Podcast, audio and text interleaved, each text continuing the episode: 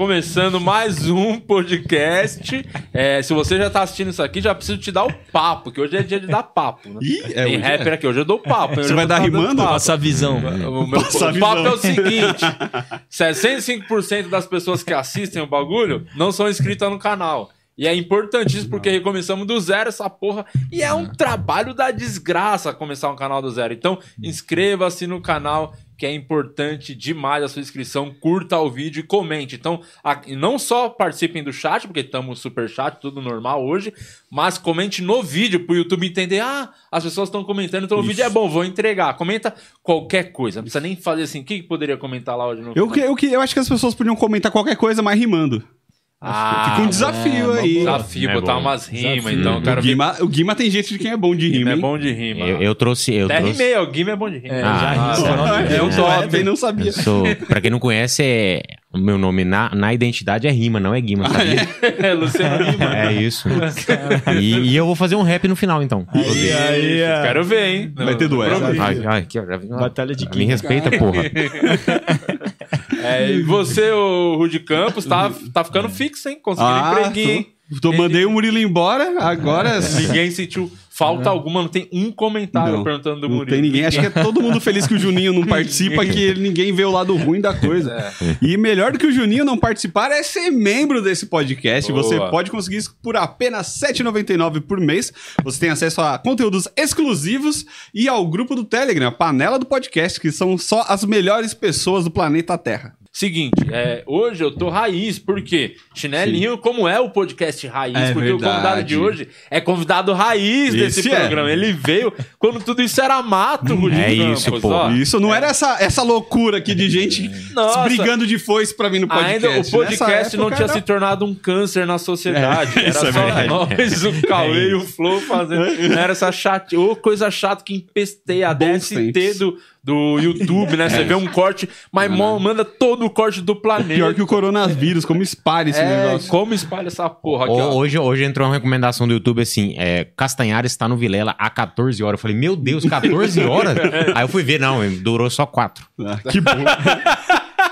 É, antes também, na época que o Brasa veio, foi minha, minha primeira participação em podcast foi com o Brasa. Foi aqui, você Foi. tava no dia que ele tava? Tava. Então, salve de palmas pro Fábio Braga. Fábio Braga. Rapper, sambista. Foda. So- E ele veio, o São Paulo não ganhava título há anos. Aí agora o São Paulo ganhou título. Ganhou. Só que tá com. ó, tá pra cair, hein? Vai cair. Fomos enganados outra vez. o São Paulo só engana. Caiu no golpe. No ano passado, o São Paulo vai ser campeão brasileiro. Aí enganado. Aí campeão paulista, é, agora vai. Aí. Putz. São Paulo é. Crespo é o novo cê- Tele. Ó, falando em- Você tá preocupado, assim, falando sério? Porque eu, tá naquele papo, não, comecinho de campeonato. Sempre, todos os times que caem, fala, é a mesma conversa. Não, começo de campeonato. já, já recupera. Não, Não, décima quê. terceira rodada, né? Não. É, vai, vai, vai indo, aí não ganha jogo, não ganha jogo. Não, tá preocupante. Foi muito sincero, né? Pô, nove jogos não ganhou nenhum, mano. Pensa bem. O Crespo é o novo Tele. Já perguntei isso aqui. Pô, O novo Tele. Nada, tá longe. Eu acho que é um assunto delicado que a gente tocou. Será que o Crespo vai ser mandado embora? Que mandariam ele, ele embora porque ganhou um título que a torcida queria há muito tempo. Aí agora já tá correndo risco de cair. Será que mandam embora, mano? Eu acho que porque ele ganhou o título, ele tava com crédito, né? Só que aí tem Copa do Brasil e a Libertadores. Se ele é eliminado de um desses, aí eu acho que o caldo entorna, porque se ele levar o brasileiro sem conseguir ser rebaixado, mas É, aí tentar pelo menos ir bem na Libertadores, Copa do Brasil, acho que deixam ele, né? Porque ele conseguiu o título. Mas por que eu falei do Tele? Porque o Tele também, no, no início, então foi, foi bem difícil pra ele, até ele ganhar o primeiro título. Na hora que ele ganhou o primeiro, ele engrenou. Só que o Crespo é o contrário, já, ganhou- foi, já ganhou o primeiro. primeiro foi ladeira abaixo. Ganhou rapidão, inclusive. Pois é, falta aí duas Libertadores, dois Mundiais e mais um pouco. Tá, tá tranquilo pra ele. Pô. Copa do Mundo. né? Tá tranquilo pra ele. E você, você tava aqui, então, a primeira vez que você participou de um podcast Foi o Fábio, foi 2019. Não, Que foi, pri- foi o primeiro programa de 2020. Eu- Ah. E você foi o dia que nasceu a mãe de Iná. Verdade. Lembra que eu Ah, falei mas- quando É. começou aquele programa? Você não Não lembra? a gente Você deu puta falei? do azar pro eu mundo. lembrei agora. Você lembra o que, eu falei, Rubicão? Tinha que ter essa imagem pra botar. É, o porra, que- é que eu fiz. Eu não separei de propósito pra galera ir ver a primeira entrevista. Tá muito boa, revi hoje, foi muito massa. Ah, eu trouxe o cavaquinho, né? Isso, Sim, sim. foi muito da hora, porque é, esse- nesse dia o Di falou que mudou o, o ano, né? 2020, todo mundo, porra, esse ano vai. O Di falou, não vai. Vai ser uma merda, vai todo mundo morrer, vai ter guerra, o cara. Ele falou. Falou, falou vai todo mundo morrer. Olha que desgraçado. Que Deus elimine todos vocês. né? Falei tipo essa mesmo, paulada. e eu tinha muita razão, que foi. Demorou muito, foi mês, dois meses depois, acabou tudo, fech- Caramba. fechou o mundo. É, foi culpa sua. Como é que você se virou nesse período aí? Ixi, e o, o São Paulo, você acha que vai bem esse ano?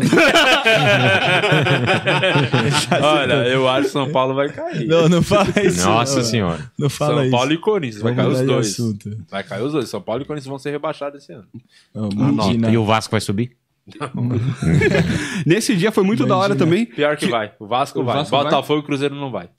Caralho, eu nem sabia que Tá aqui, tava na já tá dito, Aí, tá gravado. Tá gravado. Depois me cobrem depois, né? Cobre ninguém. O Brasa também ele fez um improviso pro Gordão da Breja, que foi o primeiro dia Ah, que a gente verdade. estreou o Superchat, foi com o Brasa também. Verdade. Aí foi a campanha da baleátrica. E que morreu também esse cara. Baleátrica, Ele morreu da balea... Ele morreu, o gordão da... Não deu Morreu. certo a cirurgia. Sério mesmo? Mas ele morreu de ba bariátrico? ou Não, de não, não morreu da bariátrica, foi Morreu depois. da vida mesmo. Morreu de É mesmo? E diabetes. o médico deu, deu ler de tanto tirar gordura, fazer esse movimento aqui na. Caralho, Caramba. brinca com isso. Não, foi o primeiro. Foi, é eu verdade, fiquei- estreamos o Superchat, porque até então a gente não sabia como funcionava essa, essa indústria do câncer brasileiro, que é o podcast. O podcast. Então, pra mim, era só, mano, você tava fazendo o programa do nada, as pessoas davam dinheiro. Eu falei, não quero dinheiro de ninguém, caralho. Guarda pra você o dinheiro. Aí o mundo tá acabando. voltas, rico né? agora. É, o mundo tá acabando. Falei, vamos ajudar quem precisa. Aí lançamos a campanha da baleátrica, porque o gordão tava pra morrer de tão gordo. E eu tinha razão também É, até nessa. realmente. Caramba. Concordamos com você, mas se você quiser fazer um, um superchat, faça. É, lembrando Não, que isso era em deixa eu te 2020. falar, Ah, vou- deixa eu terminar. Isso Ah. aqui foi 2020 e eu vi. É, foi só mais uma das várias lições que eu tive durante minha vida que não compensa ajudar os outros. Pau no cu do próximo. Pensar em cada um pensa em si. Então, dá dinheiro nessa porra, tá mó treta. É pandemia, os caralho. a, a equipe tá cara pra cara pra manter a estrutura aqui. Tem mil podcasts.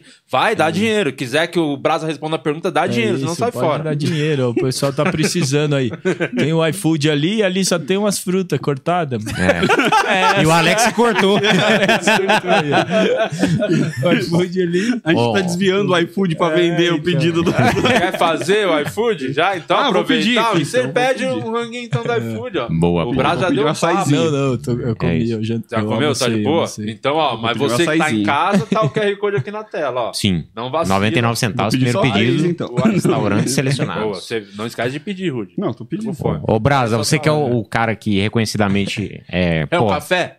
Não, obrigado. Toma. É água aqui? É água, Esse é é aguinha. Ah, água, Você tá fudeu, desculpa, Guilherme, é que Tá ele bom. tá, você viu que ele tá contundido, ele chegou mancando eu aí. vi, é o inquilino da dor, né, que fala. É, é isso aí. Ele ofereceu a massagem. É, pois é. Na é- virilha. É, e aqui, você dispensou. Ah, agora não. Só me deixou triste mesmo. Chateado. Tentando embebedar nosso convidado. Não, que eu queria massageá-lo pra ele ficar mais à vontade e menos dolorido no nosso podcast. Entendi. Você é do, do time do rap de massagem. então. Eu, eu sou Rap da. de massagem. Não, que os caras falam rap de mensagem. né? Ah, O Braz, o Braz é o rap de mensagem. ela fala, vai saber. Mas Cê- é. cê- o rap, ele, ele entra. Ele tem muito a ver com trap e essas coisas. Porque eu até entrei- acreditei no rap de massagem, porque toda vez aparece uma demo- denominação que eu não conheço. Rap é sem massagem, né? Que os caras. É, Pode crer. O rap e o trap eu, eu tento comparar com o pagode e o samba. O trap é rap também. O pagode é samba também, mas também não é. Já viu o Zeca Pagodinho? Tô falando. é, mas a mesma coisa, mas, mas não é. Mas não é. É que o samba vem do samba, né? E o pagode é um pagode, que é um samba. Mas- Foi o roteirista da Dilma que Ah, passou entendi. pra ele essa Mas, resposta. é, então, tipo isso. Aí o trap seria uma, é, uma cultura que veio do rap. O beat também é de rap, só que ele é desdobrado. Hum. E o BPM dele é mais próximo do funk, né? É, do trap. E aí a, a mudança maior entre o trap e o, e o, o rap é que o rap tem a preocupação com a mensagem e tal. E o trap já des- desgrudou um pouco disso, faz é, a o- ostentação. Oi, eu tenho Uhum. a mala da Gucci, é o dente de ouro, o, é o, a codeína, sei lá, tem parte Já da vai mais de encontro ao funk, você acha? O trap. Culturalmente falando, o trap ele tá mais próximo do funk. Porque tem toda uma cultura em volta de, de maneira de se vestir, De de, consumo, se portar, do que falar, que destoa um pouco do- da raiz do rap. Então, muitos caras da raiz do rap não, não curte, né, a pegada do trap, porque destoa muito da raiz. Não, virou... O rap sempre foi a luta contra o sistema e os caras estão fazendo apologia ao consumo, ao invés de questionar o sistema. Então, tem, tem muita gente do rap mais conservador que, que isso aí não é rap. Mas eu acho que é rap, sim. É só... Só são ramos Trap diferentes. É o Sampa Crio do rap. É o Sampa Crio. É isso. É o Sampa Crio. Crio. Não é o Sampa Crio? É. Total. O Mas- Sampa Crio é. foi o primeiro trap do Brasil. Foi que a gente Foi, dá esse, esse crédito É pro. Sampa Crio. É verdade. Você nasceu. Era um cara. De, era o Périx com essa voz, né? Você nasceu pra mim. Pericles forte Aí- pra caralho. Aí entrava uma. Você nasceu pra mim, eu nasci pra. Era Por um dentro trap. e por fora, você é muito brilhante. Inspirado em você, foi criado o diamante. Sampa Crio, então. Falta. Era Não bom. deram os devidos créditos ao Sampa Crio, Sampa cara. Crio era Caralho. Não, muito louco. Eu achei sempre o trap vindo mais no lance do funk mesmo. Mas será que existe trap com mensagem? Alguma coisa? Deve Tem, ter, mas né? tem. Tem trap com mensagem também, tem. Só que assim, não necessariamente a pessoa que, que canta num beat de trap é um trapper. Hum. Então, por exemplo, eu tenho música que eu, que eu tô rimando em beat de trap, mas Tá. isso não me faz um trapper. Se eu rimar no beat de funk, isso não vai me fazer um funkeiro também. Aham. Porque ser o funkeiro ou ser um trapper tem toda uma cultura em volta Pode crer. também que engloba o bagulho. Tem uma Desde música. as gírias que os caras usam. Mas se fosse no funk, você podia ser o Fábio embrasando, que ia ser foda também, né? É, esse é o Fábio Brasil. Fábio, Fábio ó. É. Tem uma música no CD no- novo do MC da Ana Amarelo que é, né? Que é basicamente um trap, que acho que é bem isso que você falou, assim. Tipo, ele é um. É até um outro cara que faz mais, assim. Aí o MC faz meio que um flow, assim, no final. Foda pra caralho. Hoje é assim, podcast. então Você tá é, misturando tudo. Então cancela que isso é. Concorrência. Calma. é, calma. concorrência. Ah, não. Perdão. É, então, mas o Emicida não é um trapper. Aham. É nessa vibe que você falou, ele né? é um rapper, mas ele tem umas músicas no trap, assim. No qual que se encaixa o Projota? Eu não entendi até. Eu, Ah, é o rap de um massagem, né? mesmo. O ex-BBB. É o rap de massagem. É na né? vertente anti-lasanha. o, o Projota, ele veio do rap, né? Boom bap. E aí ele foi para um rap mais pop, mas isso é, também não, não diminui o, o trampo dele, tá ligado? É, são, só, são só coisas diferentes do. Sim. Ô, o projeto é bom, eu falo pra galera. É, Eu achei que você ia falar, é claro que sim. Não, claro que não. O que diminui o trampo dele é não comer lasanha. É, Pô, me é respeita, É. caralho. Não comer Tirar o queijo, tirar o queijo do Big Mac. Mas o- a música é boa dele. Ele Não, foi expulso é da boa, torcida é jovem bom. por tirar. La... Não comer lasanha, essas coisas? Como é que o Santos viu isso? Ah, é. O, Ele- Santos, o Santos tem torcida jovem? O Projota. O Pro... Ó, você vai vir aqui. Primeira coisa. Essa é boa. Toda Ele vez que você falar uma respeita. coisa que me ofende, você vai ter uma punição. Pera, minhas Você ri, né? Quando ele falou de São Paulo, você não achou graça, né? Gostava mais do Brasa, o Raiz, viu? lá do podcast. Quando o São Paulo não ganhava nada. o, eu esqueci. Ah, do Projota. Ah, o Santos tá cagando pro Projota. Você sabe, assim, Pro- isso que foi o grande mal. Eu bem, falei bem. mil vezes isso. A grande cagada da carreira do Projota foi ter ido pro Big Brother. Não pelo fato de participar do Big Brother, mas porque ele foi e deixou de ver a final da Libertadores. Puta Santista de bosta. Porque ele era o verdade. cara, ô Brasa, quando o Santos fazia um post. Assim, ó, os se- famosos menos jogos do Santos. Tá lá o Mano Brau, aí, mano, sei lá quem, o No Projota, eu. o Santos Eu tô nesses É, você posts, tá aí, eu tô nesse. Lógico. Ele, ele deixou de estar no mesmo patamar que de Lopes e Mano Brau. Você tá vendo como o Santos tá fez- carente de referências, né? Olha o que ele fez. Não, mas no rap a maioria é santista, o- É, né? os brabo. Não é por causa dos racionais? Não, porque o. É. o Ed Rock, é é, santista. santista, o, o Mano Brown, tem Todo o cara é Projota, racional é santista, né? Tem o Emicida, defendi agora. o Elhão também. Então, se você pegar cinco- esses cinco nomes que eu falei. o- já- até o Chorão, né, também. No... Chorão. É verdade. Rock. É porque eu lembro que tem uma música do Racionais, os caras falam, porra, amassou minha camisa do Santos, né? O, do- acho que é estilo cachorro, sei lá. No, É, é. no Sobrevivente do Inferno. Amassou. sou Amassou minha o Santos camisa do ganha, Santos. Igual ontem ganhou. Revirou meu banco. É. Amassou minha camisa do Santos. Ontem o Santos ganhou, aí sempre vem os memes que tá o Mano Brau sorrindo nas fotos. Quando o Santos ganha, tá ele sorrisão, assim. Brau é fanático, né? É, ele é mano? Fanático pra caralho. Você iria pro Big Brother? né? Nunca, não tem porquê É, eu ir pro Big Brother. É, ainda mais porque eu, eu tinha a fama de ser o Di comediante mais odiado do Brasil, né? Agora que eu não tenho mais essa fama, por que, que eu vou passar o bastão? É, fica. Já pegar o bastão de Pegar de volta. volta, pegar né? de volta. Passei o bastão. Tá com o Nego Di, deixa ele lá, que Deus te tenha. Tá em boas mãos, tá em boas mãos. Tá boas Passou o bastão no nego Você é um cara que tem perfil de reality Não, show. Os caras não. chamariam. Tem sim. Não, eu não iria. nem Acho que tem, hein? Big Brother? não sei, só tô falando pra botar Ou pilha. pra substituir o Luci- o Luciano Huck, agora ele vai pro Faustão, né? É, vai, Oh, sábado é vai verdade, hein? ficar aberto. Aí o Caldeirão. Você Angélica. conheceu o Luciano Huck já? Já Não. fez umas rimas pra- Eu vi outro dia um vídeo, re- apareceu pra mim de novo no YouTube. O YouTube é isso, né? Você vê qualquer coisa de uma pessoa e aí já recomenda uma outra parada lá, um- você fazendo uma rima pro Denilson. É, e ele da- chorando. Na Florida que que foi isso? Não, é que Foi eu, da Florida eu fui Cup. quatro anos repórter lá da Florida Cup. Aí, repórter, né? Criar conteúdo lá, entrevistar, fazer rima. Aí, aí eu fiz rima pra Ronaldinho Gaúcho, o Fenômeno, o Rogério Senni, todos os caras que ia lá que eu era fã, eu metia rima. Aí nesse dia do Denilson eu fiz pro Foman também. O Foman tava lá. A do Foman foi mais emotiva. Aí eu fiz a pro Denilson e já emendei na do Foman. A do Denilson Ah. foi, foi mais comédia a rima Ah, foi, de- foi essa que ele chorou. Aí a do Foman que foi mais. mais tá. Aí depois aí, o Denilson chegou numa palma da mão no fim, atravessando o samba. Eu peguei o cavaco, fui cantar e ele.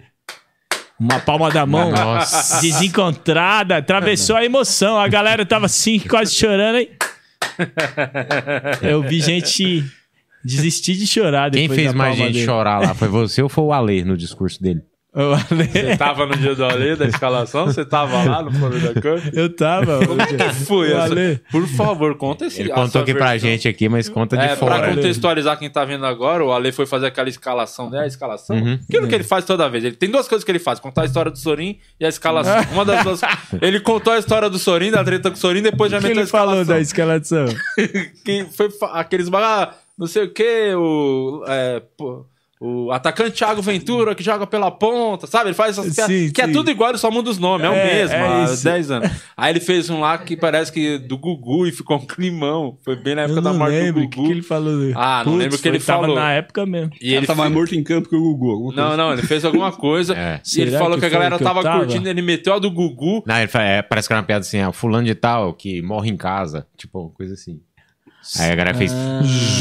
Perdeu a plateia. Perdeu a plateia. A famosa Não, piada eu acho, você eu acho que você não tava, então. Porque eu fiquei sem ir um ano, só que na primeira vez que ele foi, a gente veio até no avião junto. O Ale veio na primeira classe até. Olha que. Com a ex-esposa dele. Tava todo apaixonado, cara.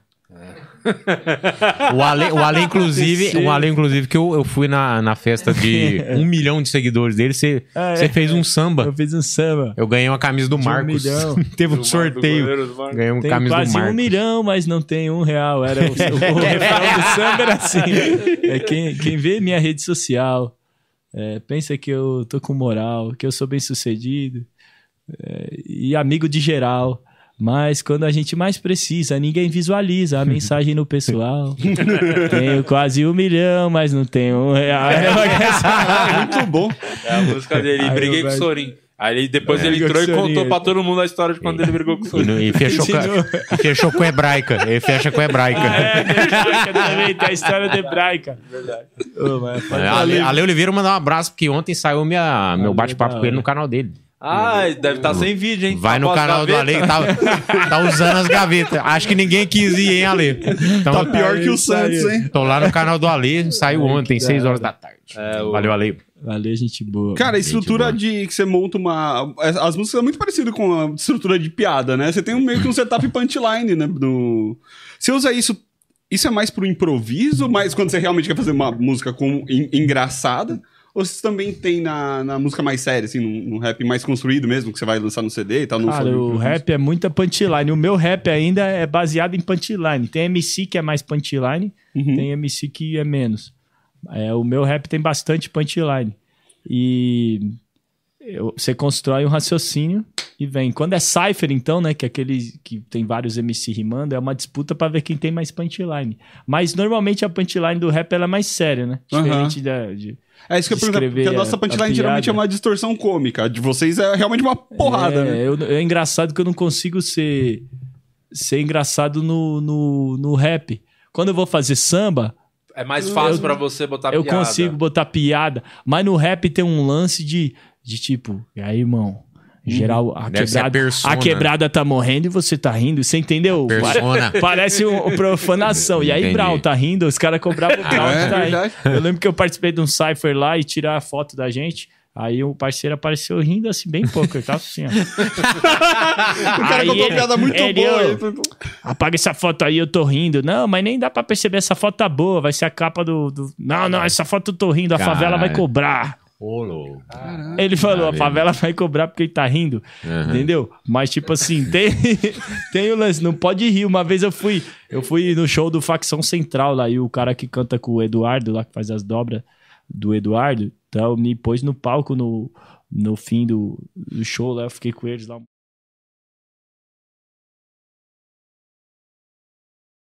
Aí foto, foto. Aí todo mundo assim, apareceu eu do lado. Parece que tá tirando sarro dos É, caras. aí o cara, ô, não ri, não ri, não ri. Lembra que você tá com dor de barriga e faz aquela cara da dor de barriga. Aí parece que o rap tem essa cobrança. Você acha que o de- Nego Dia dá um Tá bom rapper, que ele é o sério. inimigo do riso? Mano, ele foi muito xingado pelos caras do rap, velho. Ah, Também, é? Caralho, Também? cara só do samba. Foi, porque os caras falaram que o rap defende a luta do negro e esse cara aí né, só falou asneira, não, Porra, não honrou, nossa. entendeu? Eu, teve um rapper que postou, escu- escute negro drama e negra ali, menos negro, negro de... Cara, Teve um rapper que fez um Twitter assim. caralho. Os caras xingou. Eu nem sabia o que tava, o que ele fez assim Uhum. de tão para provocar o rap, mas a princípio ele acho que todo ele zoou todas as comunidades possíveis, né? Hum. Você acha que o rap, o rap tá próximo do samba também? Ou, ou não Tá. tem nada a ver? Tipo, tá muito, bem próximo. muito próximo. É, são duas culturas negras que vieram da periferia, Uhum. contando a história pelo ponto de vista de quem tá lá. Então tem tudo a ver. O, nasceram do mesmo lugar, só que o, o, o, o samba é brasileiro. O rap veio de- da gringa, então Uhum. tem coisas diferentes. E o, o samba dá, dá pra rir mais. O samba ele conta. Por mais que ele conte uma história triste, tem um sorriso no rosto, tem uma esperança no fim, né? Uhum. No, Ah, ele, samba, ele acha uma graça na desgraça, né? o samba tem sempre a esperança. Você canta com esperança de que É. a vida vai dar certo. No rap, nas histórias do rap, o cara morre no fim. Né? Cara, Você mas- sempre tem. Sempre é, mais- triste. É, é interessante sabe? que você falou isso, né? Do, do, do samba ser brasileiro e do rap ser da gringa. E tem essa vibe, né? Tem essa coisa do brasileiro de sempre estar feliz, de ser esperançoso, né? Sim, de ter. assim, De estar fudido. É que eu lembrei de uma música lá que fala que o samba é o pai do prazer e o samba é filho da dor. é, Que eu acho Do Caetano, foda pra caralho. samba, e é, é. bem isso, assim. é essa vibe aí. O samba, ele, ele tem essa magia. Então, até costumo dizer que o rap às vezes pesa muito, eu tiro férias no samba. Ah, o rap tá me pesado, tiro férias no samba, sorri. Aí recarreguei pra voltar pro rap. o rap não pode rir, é muita cobrança toda hora. Os caras cobram. O rap é, é, até em questão de, de negócio de fazer piada, vocês devem ser bem cobrado, né, também. O rap tem muita cobrança. É, Em que sentido, assim, a cobrança? ah, cobrança, porque o rap tem a, a cobrança que ele veio de um, de um lugar de um povo que sofreu muito, Uhum. o, o que guarda muito ressentimento, que, que sofre muito. Então, é- vem, vem desse lugar, é um barril de pólvora. Essa galera que tá cantando veio desse lugar de revolta, de desigualdade. Hum. Então eles cantam toda essa raiva, destilam ali no rap, é o escape. E, e aí você tá ali nesse ambiente, ainda mais eu, né, o branquinho que veio de fora, você tá pisando em ovos. Você, Uhum. o que, que você vai falar aí? Branquinho chegou aqui na nossa cultura, se você não falar algo que some na nossa luta, nem pisa. Uhum. Sim. E aí se eu chegar rindo, haha, é, o pretexto pra... Entendeu? Já tá- já Volta. tá. Parece que é uma Volta apropriação, né, se É, você fizer- então é, se o rap tem fizer E é tudo doido isso. como que, pelo menos pa- me parece que o quanto que aceitaram a galera do rap, do trap, todo mundo aceitou bem o Murilo, né? No- ou, ou, ou tem alguém que pegou pilha em algum É porque ele é momento? muito talentoso, né? Mano, eu Muito acho. bom. Eu já É, vi, eu já vi vídeo. depois Você chupa o pau dele. Eu já Nem vi tá vídeo, sabia, de um, de um- cara, de um cara do escritor conhecido falando mal do Murilo, até me botou no meio, falou mal de mim. Escritor? É o Ferrez, o escritor da periferia, faz o. Pô, o cara é monstro, eu sou fã dele, só que aí ele fez vídeo, até falou mal de mim. E falou do Murilo, é comédia no rap, o rap não é brincadeira. Então, tem esses caras da vanguarda. Ainda tem uns outros. Tem, que vai odiar o que o Murilo tá fazendo.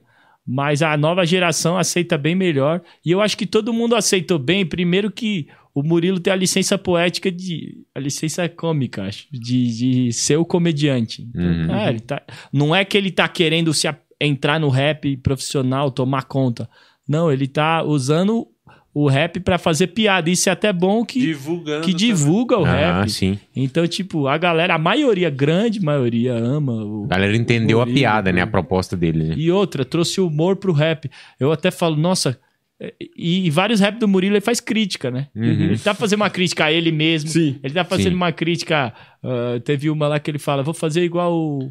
o- vou sair por aí atropelar um ciclista, mas não vou ser preso porque eu sou filho, vou ser filho do Eike Batista. Sei lá, ele faz, faz Aham. brincando, mas tem umas críticas às vezes. Sim, claro. E é assim, e aí teve que vir um comediante pra fazer o humor do rap, porque alguém do rap tá com a marra ali de. Mas se Tá for com o ver, freio de mão da- do humor É, puxado. puxado. é, ele Ele denuncia muito até- o privilégio branco, né? Porque até no, no é. show também, que ele fala disso, porra, eu queria sofrer, mas, cara, não Eu tenho queria moral se eu. sofrer, isso é muito bom.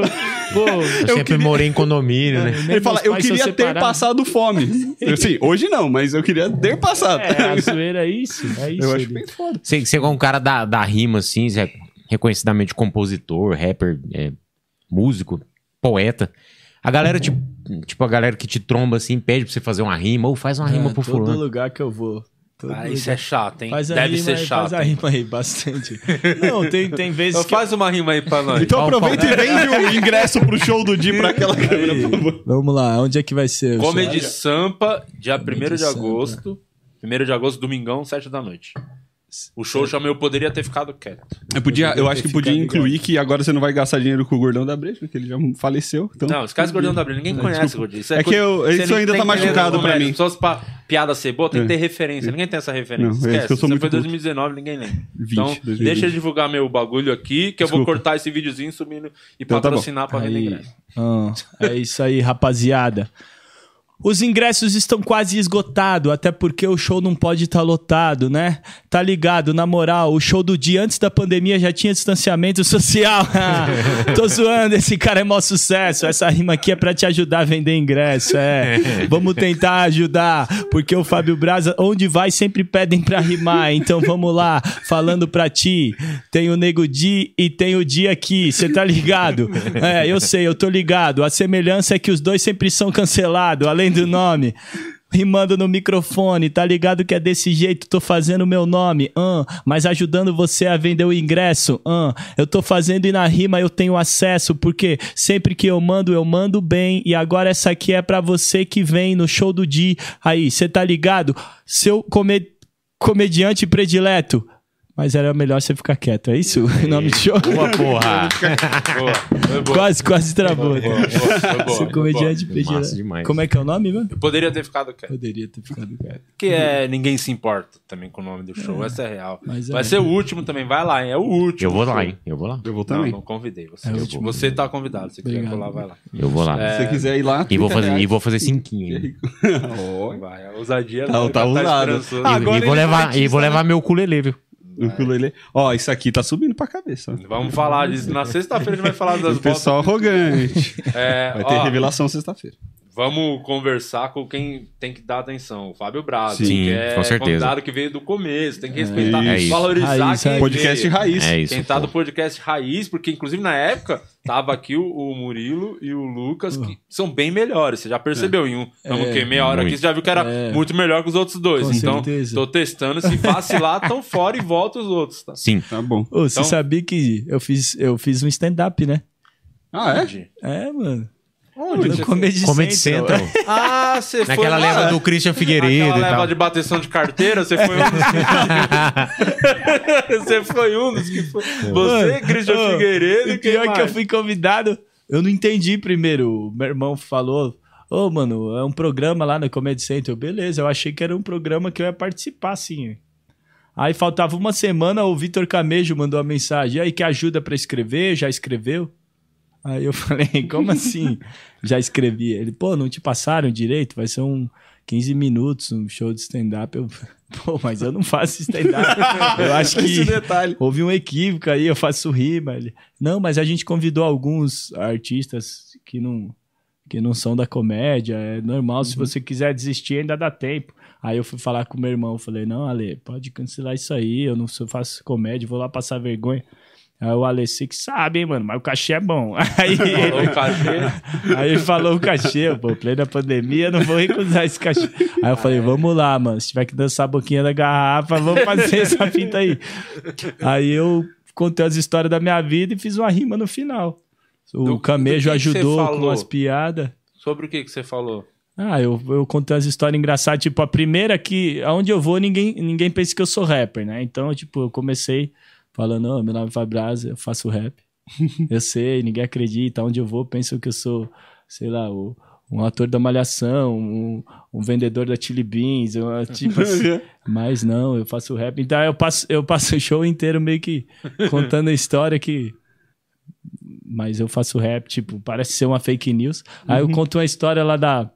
Que eu não tô lembrando as, pi- as piadas todas lá. Conto até da batalha de rima no começo. O cara achou na, na, na rima que era ator da malhação. Aí eu falei, pode crer, eu sou ator da malhação, porque você quer conhecer o cabeção. tipo, aí, aí conta os bagulho. Ah. Aí eu contei a história da. Ah, o Alex, você viu como o Alex gosta? Ele gosta, ele gosta. Você viu? Você viu? Ele gosta. Não, eu contei uma história. re- O, o fato venéreo, né? Como diz o, o Paulinho, Paulinho Gogó. Eu contei a, a uma história do dentista meu que eu achei que tinha morrido e tava vivo. Qual que é essa história? Pode contar pra Pode gente contar? sem precisar- ah, fazer. Só conta a história. É, então. O, uma vez eu fui, cheguei no dentista lá e tava escrito no elevador. Missa de sétimo dia, Dr. Rui, sei lá o que Fonseca. Eu mudei o nome dele no, no bagulho. Falei, vai que a filha vê. Aí, aí Dr. Rui, sei lá o que Fonseca. Aí eu falei, nossa, morreu. E era o consultório era dele com a filha. Eu falei, caraca, o Dr. Rui morreu. Ainda, a- na hora que a porta abriu, eu olhei, Dr. Rui Fonseca, Dr. Rui. Caralho, Dr. Rui morreu. Eu entrei lá dentro, ele não tava, tava só a filha. Aí eu lembro a filha mexendo na minha boca e eu olhando, falei, nossa, o olho dela, será que eu falo alguma coisa? Meus sentimentos, não sei lá. Mas aí eu, eu acabei não falando nada. Aí eu saí de lá, liguei pra minha mãe. Ela tava com meu irmão, falei, mãe, o doutor Rui morreu. Aí minha mãe, bem que ele tinha uma cor meio estranha, filho, já devia estar doente, é amarela. Já começou a matar o cara. Caramba, minha, minha mãe saliva pra contar notícia ruim, né? Alguém separou ou morreu, minha mãe, você não sabe. Tá? Família vai, vai espalhando. Aí espalhou que o doutor Rui morreu. Aí, seis meses depois, meu irmão vai no dentista. Aí chega lá, senta na cadeira, ele tá sentado, o doutor Rui aparece, velho. Você imagina o desespero, ele fala, o, arrepiou os cabelos da nuca, ele olhou na minha cabeça, o cara tava morto. Aí ele começou a mexer no dente do meu irmão, o meu irmão olhava pensando, caramba, olha, o cara tá aqui na minha frente, tava morto, meu irmão, eu vi os traços assim, ó, da pele dele, caralho, esse cara tava morto, ele tá... Aí meu irmão saiu de lá me xingando, seu filho da puta, o doutor Rui tá vivo. Só que aí Seu irmão ficou de boca aberta, né? é, ficou de boca aberta. Só que aí acho que era o pai dele, mano. Porque era o mesmo nome. O mesmo Ah, nome tá. e sobrenome. Acho que era o pai, então. Só que eu achei que era ele, ele não tava lá. Aí, enfim. Aí eu virei o fake news aí no bagulho. Agora eu virei o fake MC Cloroquina, tá? Minha família. Agora qualquer coisa que eu falo, minha família não acredita. Mãe, é, tá pegando fogo ali. Ah, conta outra. Mãe, é... Mãe, eu faço rap. Ô, Juninho, É como hoje é o dia do rock, você se diz o roqueiro Não sou daqui, roqueiro, não. Eu queria que você fizesse a apresentação do nosso convidado no tecladinho, né? Que você fizesse uma música tal, e chamasse o cara. É, Agora, não vai rolar. a- faz aí na, Faz a na- capela. no- na capela.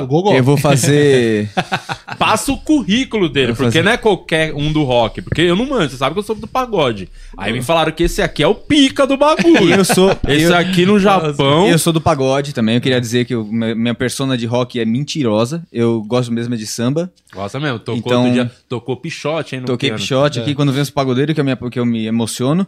Mas aqui do lado tá simplesmente Edu Falaschi, ex-vocal do Angra, o- o- a voz do metal nacional, o cara que é a personalidade E, E uma salva de palmas. uma perso- uma a personalidade Calma aí. mais poderosa do metal espadinha, do metal dragões, do Ele metal é- fadinha, do nosso mundão. Inclu- Ele é não é mais- Brasil, não. Ele é um dos caras É mais mundo. foda É do mundo. Os gringos se inspiram no que o trabalho do Edu, Ô, Edu, o que, fez. que acontece que dá a impressão, às vezes, principalmente pro leigo, Credencial da que é de, pro leigo que não acompanha muito, Hum. dá a impressão que vocês lá fora são muito mais valorizados que aqui. Não, cara, é, É que tem mesmo, né? O assim, o rock não é o estilo mainstream em nenhum lugar do planeta. Talvez na Finlândia. Na Finlândia acho que Nenhum É, lugar, né? é, mas, tipo- mas já foi algum tempo é. atrás. Eu tava gravando o primeiro disco do Almar lá na casa do Empo, que é o guitarrista do Nightwish, tava na casa dele lá, hospedado. E, pô, tava ouvindo um programa tipo Web. Web, tá ligado? Ele fala, dorme aqui no meu quarto, fiquei no quarto dele lá, tava vendo TV. Vocês Meu, aí as, as tiazona lá tal. É, tipo, é, é, programa da Hebe da Finlândia, cara. De repente entra o Art Enemy. Tá ligado? Caralho! É um convidado aqui no programa.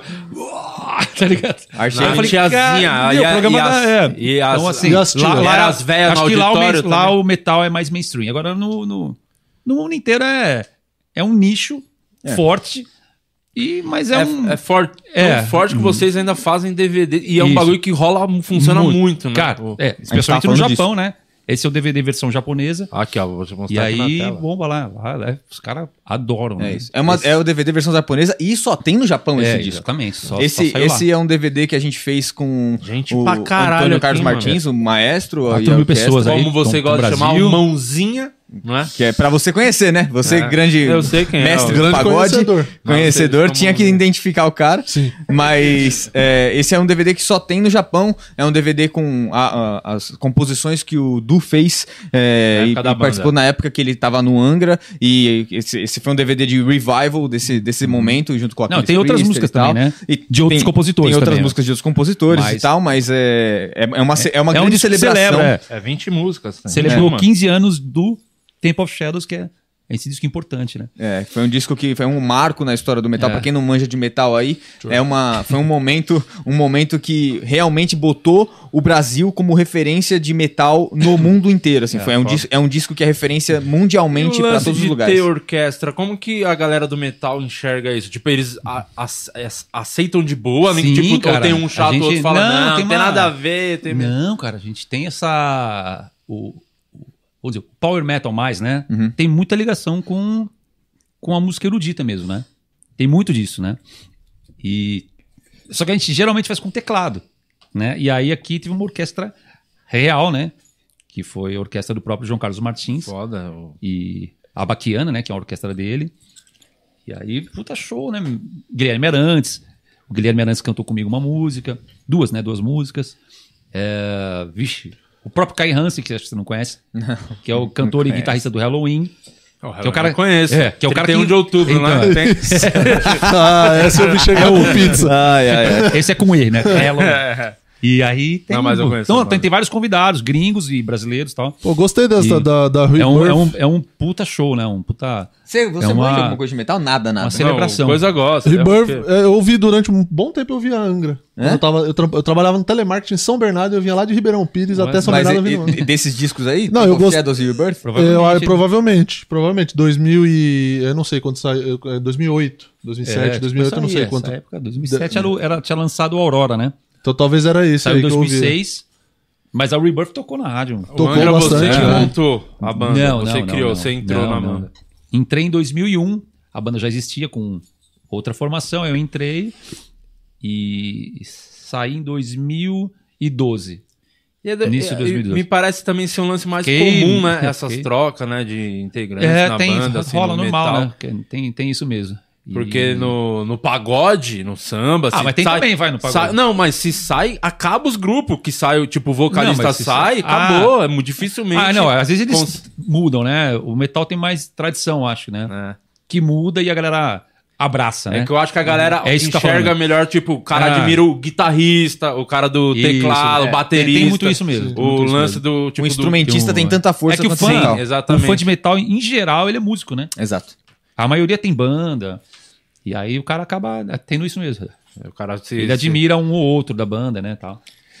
Você sentiu isso, do quando você. O, o primeiro vocal do, do Angra chama André Matos. Ele é falecido, ele morreu.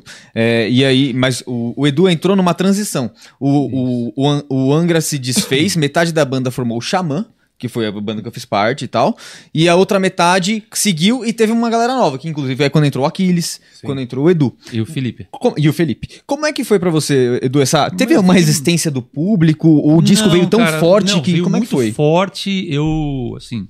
No Brasil tinha o Symbols, né? Uhum. Que era a minha banda antes do Angra, tinha uma... A galera gostava, então meio que aprovaram. E acho que foi geral, foi, foi, foi bom, tranquilo. A França foi meio difícil, porque o André era muito querido. O, o ex-cantor, né? O cantor antes de mim, do Angra, ele era muito querido na França, né?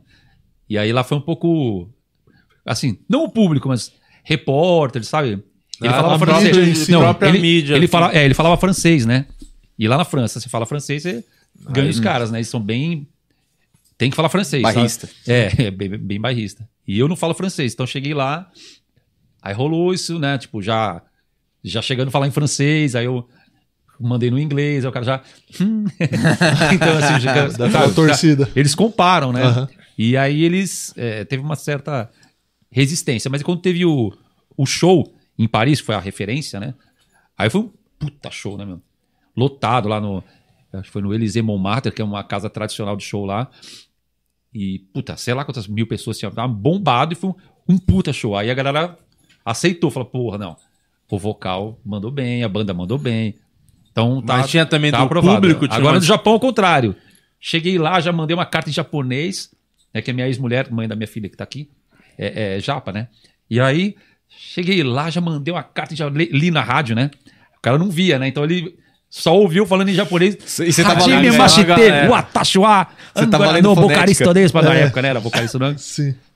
Lendo a fonética, exatamente. e aí os caras, caralho, aí, tipo, Ganhou a- ganhei a galera. foi maneiro, foi maneiro. Foi... Você Mas fez um você fala alguma coisa? também, né? Do que? Fiz, fiz um vídeo, fiz um vídeo é bem em bom. japonês. Mas é você bom. fala bem assim? Não, não, dia falo- não falo- dá uma enganada. Não, me apresento, assim, mas não, não dá pra conversar, né? É difícil pra caramba. Mas eu me viro bem, assim. E aí a galera achou legal, né? Pelo menos eu me esforçar e tal.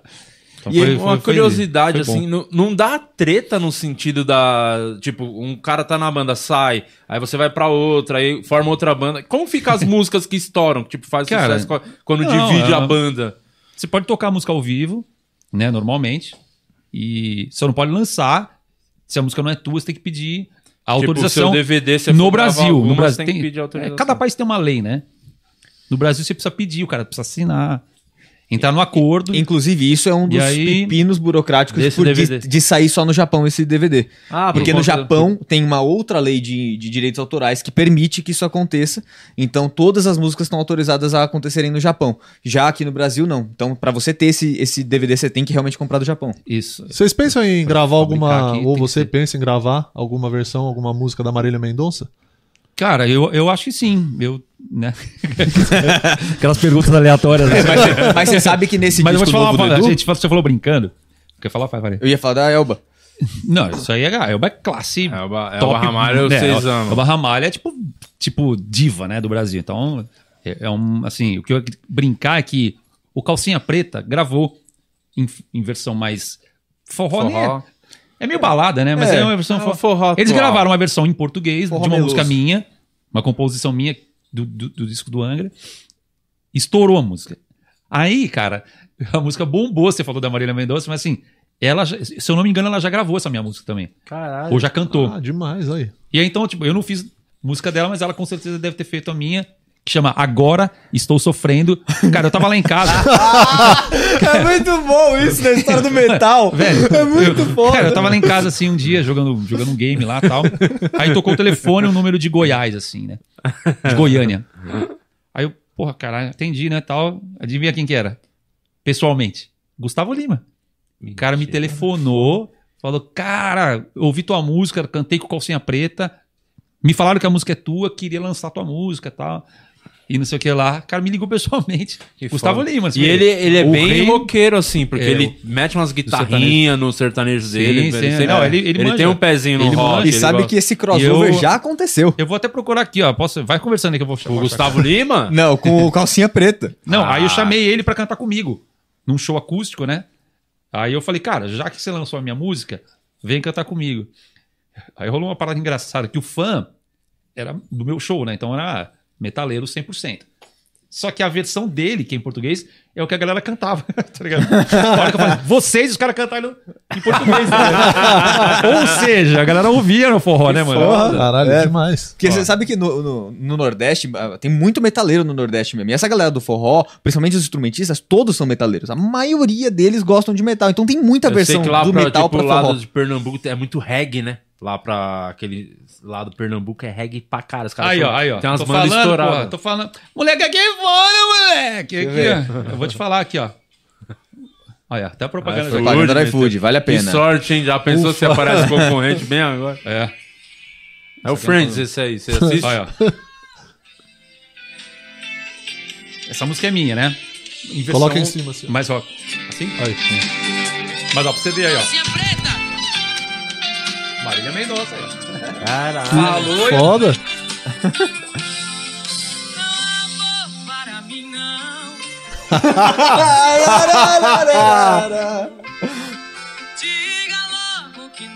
Virou o sertanejo mesmo. aí, porra.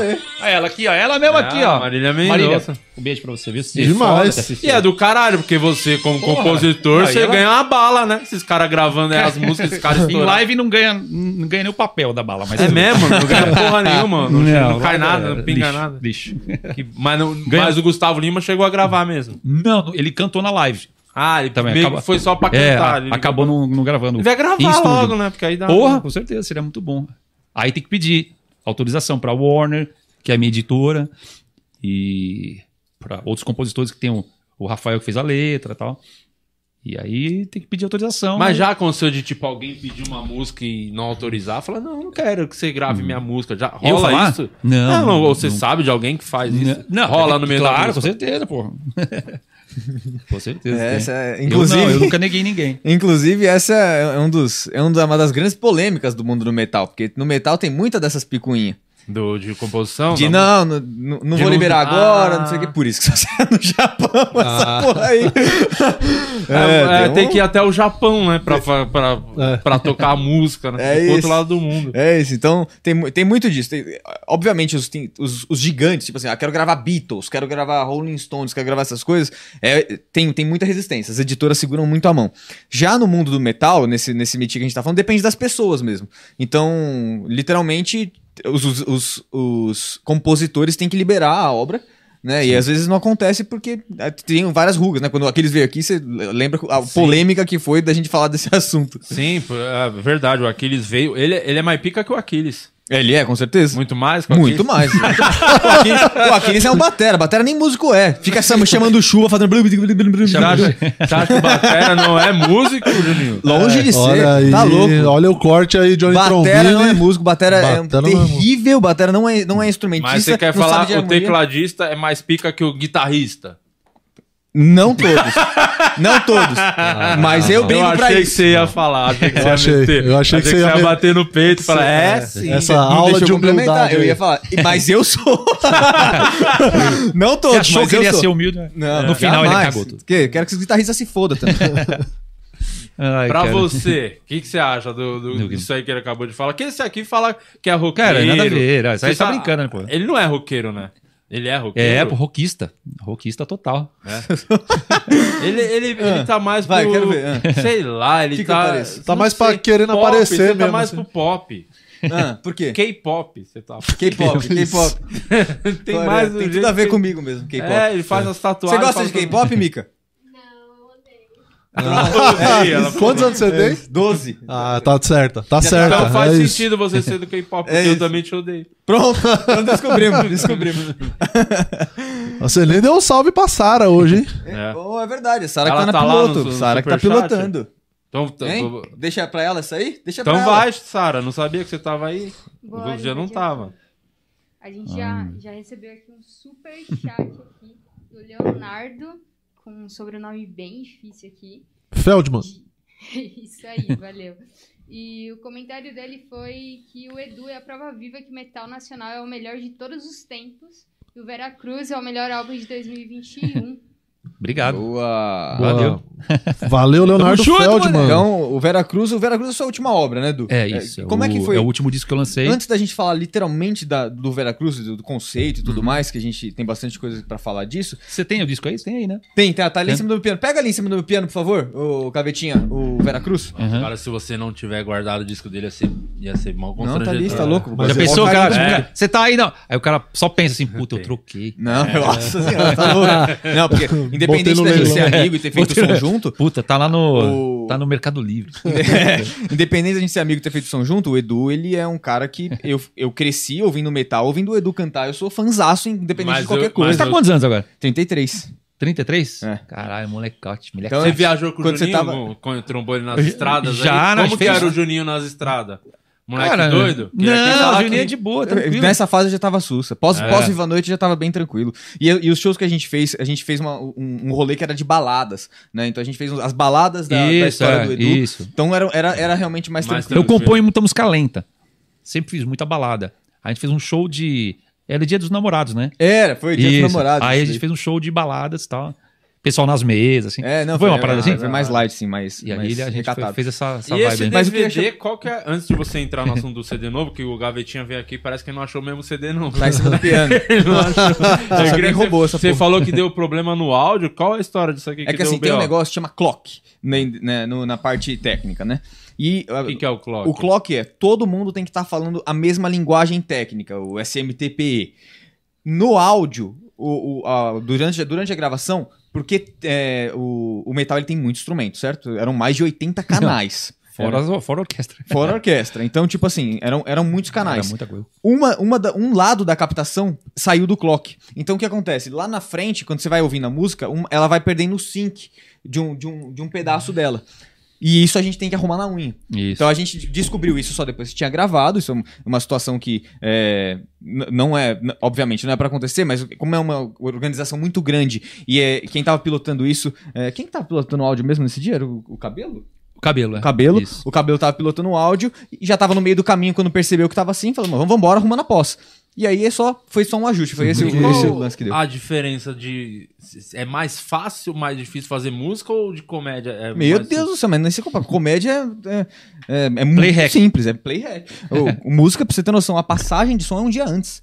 É. Pra gente conseguir fazer com que tudo chegue nos canais. Eram ao E- todo pelo menos uns 120 canais. É, pô, cara, é Quantas muita gente, né? vai pra gravar um DVD desse aí? de Mas equipe? tinham pelo Não, menos. tinha, tinha umas- trabalhadores tinha 200. Caralho, é muito Caralho. É, 200 com- com envolvidos. carregadores, etc e É. tal. Ou o que dá de plateia num show que a gente grava no É, É verdade. Tá, foi um casa show cheia. underground ali, aí. não, casa cheia. Tinha 4 mil pessoas nesse show aí. Foda. Foi um puta show bonito. é. Foi pro fã, né, cara? É. Foi um presente pro fã.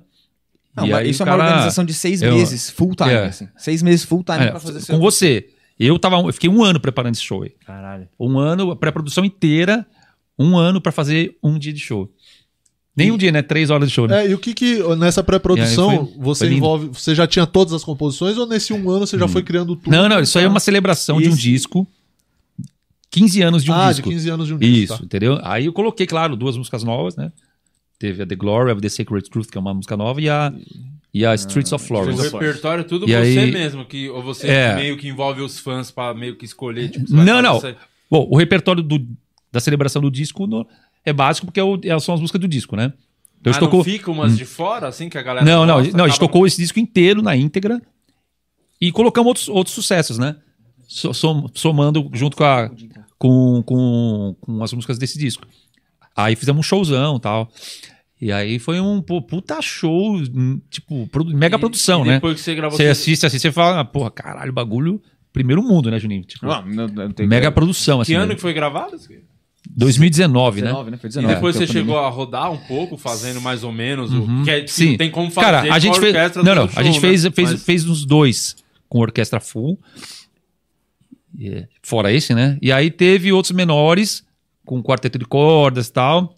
A hora que a gente ia fazer Já, a turnê, veio a pandemia, né? É, é verdade. Entendeu? Tipo, É verdade, teve até que, a que foi o N seria o junto. ano passado, né? Que a gente lançou esse disco, o DVD era, era fim de 2019, não era? Eu não lembro exatamente, mas era tipo. A gente ia fazer a turnê em 2020, basicamente. E aí veio a. A E a turnê mundial, a turnê conseguiu Isso, é, mundo, isso. né? Aí ia fazer, mas aí veio a pandemia. Aí eu entrei no estúdio. Bom, então eu ia ficar em casa, gravei um disco. Entendeu? Aí eu fiz um disco novo, que é esse que eu quero Que ele mostrar acha. aqui, né? Já Eu não já trouxe porque eu achei que você tava com ele aí. Não, tá aí. Até- até pensei, né? alguém, Alguém levou Falei, lá ah, pra foi baixo. aquele dia que você tava E aí? fazendo umas coisas aqui pro cara tava passando? Pra conseguir E aí- pagar a rescisão Não, tá do aqui, Will. o disco tá aqui. Não, não, Tá em cima do- Tava em cima do piano, alguém mexeu É. aí.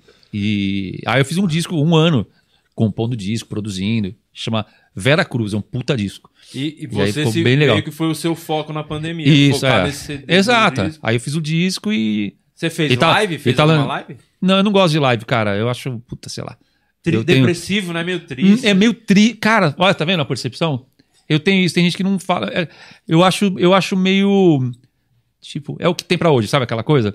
E aí, cara, eu, eu vou Te até. pediram é, muito. Muitas, mas eu, eu sou de uma geração de que o meu sonho como artista era tudo que engloba ser um artista. Então tem o glamour, um show lotado, iluminação, aquela potência do PA, a galera lá, se encostar no fã, né, meu? Energia, né? Pô, energia de ver o cara e tal.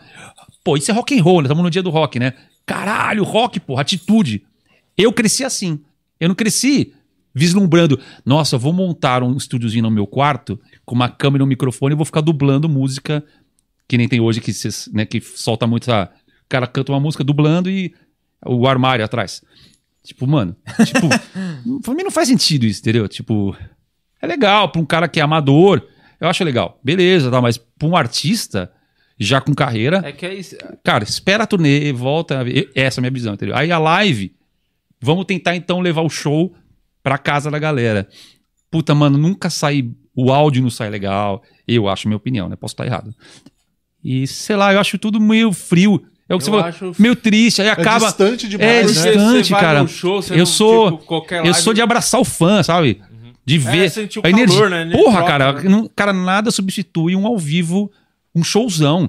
Pô, iluminação pesada, cara, isso é muito lindo. Aquela É. coisa pode ser ah, cantar junto, né? Eu também sou fã de várias bandas, eu vou no show, cara, eu me arrepio só de lembrar. Show do Iron Maiden, do ICDC.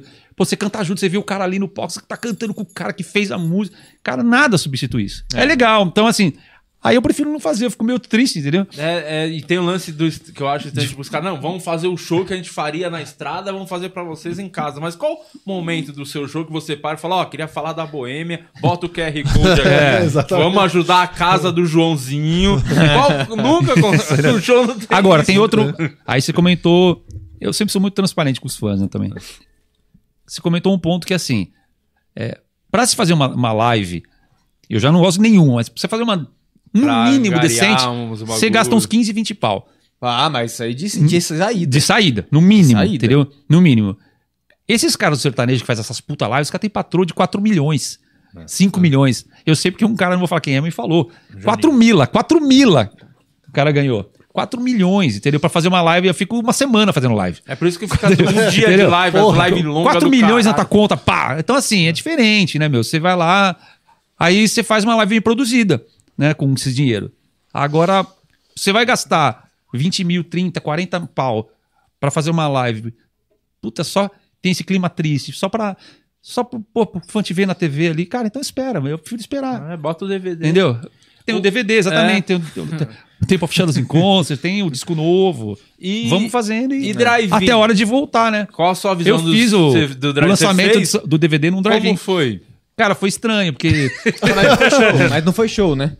A gente não, fez não, a gente um- fez o. Passou o. A gente o- fez um drive-in. Ah, no isso, telão. no telão e passou. Ah, pass- então de boa, É, não, passou o DVD no telão e a galera vi- ouviu do, do Ouvindo carro. Mas, não tá. tocou. não, mas é mesmo assim, eu fiquei no carro, não podia cumprimentar ninguém, não podia encostar no fã, porque você ia Pandemia explodir tal. com o vírus, né? Você ia morrer, pegar fogo. Então, porque tava naquela fase que, É, no... que era, era muito mais assustador, né? É. Então você não podia fazer nada, cara. Passou lá no telão legal, os fãs buzinando, de- né, que estão curtindo, que é tipo as palmas, né? É. Pá, pá, pá, pá, pá, pá, Tipo. Ah, mano, na boa, esse negócio de o novo, o normal, meu irmão, tem. pra Não, mim não não, faz cara, Fala eu- normal isso Eu, aí. eu não sou, eu, eu me recuso Sabe que. a aceitar essa parada é, Mad Max, tá ligado? Tipo, ah, agora ninguém mais encosta ninguém. Eu tem que fazer pra pandemia, pra salvar as pessoas, se proteger, tomei a vacina, tudo. O protocolo tem que ser cumprido. Agora, achar que esse vai ser o futuro e vai ser sempre assim, tipo, que eu não vou poder nunca mais abraçar um fã, dar um. Cumprimentar as pessoas, olhar no olho, perto. Meu, não, não, meu, me recuso Sabe que a esse, aceitar isso. esse sábado teve. Tipo, achar que isso vai ser o normal. Beleza, é o normal. Não, não não Esse É, sábado teve o normal. UFC, com uma luta. Walking Dead. Uma luta grande do Conor McGregor e tal. E foi o primeiro UFC de volta nos Estados Unidos, em Vegas, com lotação total, 20 mil pessoas para assistir. Vendeu em 15 minutos. É, Ah, mas a todo mundo Eurocopa, a querendo. final da Eurocopa, 60 mil 60 pessoas mil. em Wembley. É, É, exato, outro, é outro jogo, né? Nossa Parece outro esporte. É, meu, aquilo, ó, tudo, cara. influencia cara, assim, demais, o, assim. o, o- cara, o fã, o público de um show, ele é outro show. Entendeu? Ele é um show dentro do show. Se você tira esse show dentro do show, fica manco, entendeu? Na minha opinião. cara, o- O, o público é importantíssimo. E no drive Pra você põe no rádio do carro, né? Você vai até lá, põe Isso, no é no rádio, rádio, né? E sintonizava numa. Ainda se o som Numa pode ser frequência merda. Aí, É, se você tiver quantos um- fatores para Então, assim, não, cara, rádio não, não tá ligando, não não dá, velho. Tipo assim, uma coisa é uma coisa, outra coisa é outra coisa. O show business, ele tem que ser desse jeito e ponto final. O show tem que ter público. Sim. Não dá pra fazer pandemia? Não faz. Essa é a minha opinião. Respeita até quando der.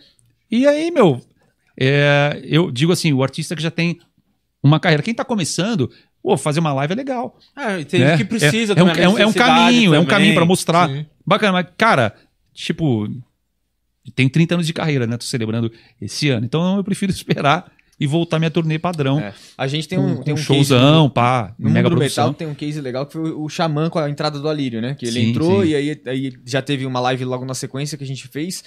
E assim, é uma live que é uma produção de um show. É, foi literalmente o custo de fazer um DVD pra fazer a estreia do cara, só que em vez de a gente só tá gravando pra virar um DVD, a gente transmitiu ao vivo. Então, tipo assim, é a mesma, é uma estrutura muito próxima do que a gente usou dentro do, desse DVD, só que pra fazer uma live. É muito, é muito E insustentável. do metal vem muito muito também patrocínios, coisa. Ou, Muito pouco. porque essas lives aí que Não, você é difícil, vê. difícil. É só os caras para toda hora, toca uma Cara, música, para, o- vai divulgar tal Não, marca. O heavy, heavy metal é, João. o heavy metal é, é na, na raça. É. Tem que amar. Senão você não faz. É aqui, ó. A gente faz porque gosta, caralho! aqui, ó! Metal é, o É. metal é coração, velho. aqui, é porra. coração. Ô Juninho, você quer fazer as honras? Eu quero. Por favor. Temos aqui hoje dois caras incríveis do mundo do rock and roll. A minha praia, Sexy Dani com seu pagodinho de shopping. Eu quero falar é com Paulo Barão, super empresário, e Regis Tadeu, enciclopédia viva do rock. Olá, E pessoal. Você não Tudo bem? sabia que ele era dentista, você sabia disso? Sabia? Ah, você acha que eu não conheço também quem vai vir, Hein? que eu não vou me Ah, informar? Quero saber. Lembrei, tava no dentista agora há pouco. eu le- Curiosamente, eu lembrei disso. Eu só, todo tava sangrando até agora. Até um abraço pro doutor Marcel, muito bom, viu? Hein? É, não Deixa ele, tá abrir, deixa ele ver sua boca. Não, só É. sai bosta, né? É, eu vou, ter, eu vou ter muito tempo de fazer isso ao longo do programa.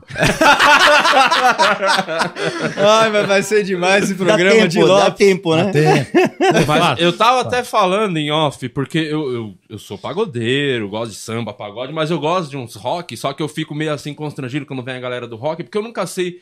Que, porque isso que é o problema, a galera do rock não é unida com a galera do rock. Porque Ah. a galera do rock odeia rock. Tipo, fala, pô, eu gosto do Jota Quest. Aí os caras, isso não é rock. Eu falo, eu gosto do Capital, isso não é rock. Pô, eu gosto do Charlie Brown, não é rock. Caralho, o Charlie Brown não é rock. Quem é rock? É então, isso. tipo, os. Mas foi o que eu acabei de falar agora. O J Quest, por exemplo, é o Luciano Huck do rock.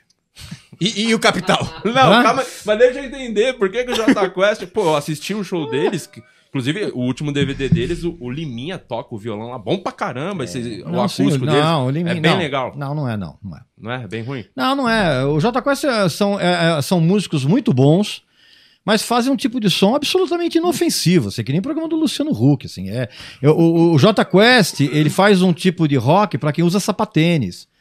Muito usa- bom! Rock sapatênis! sapatênis.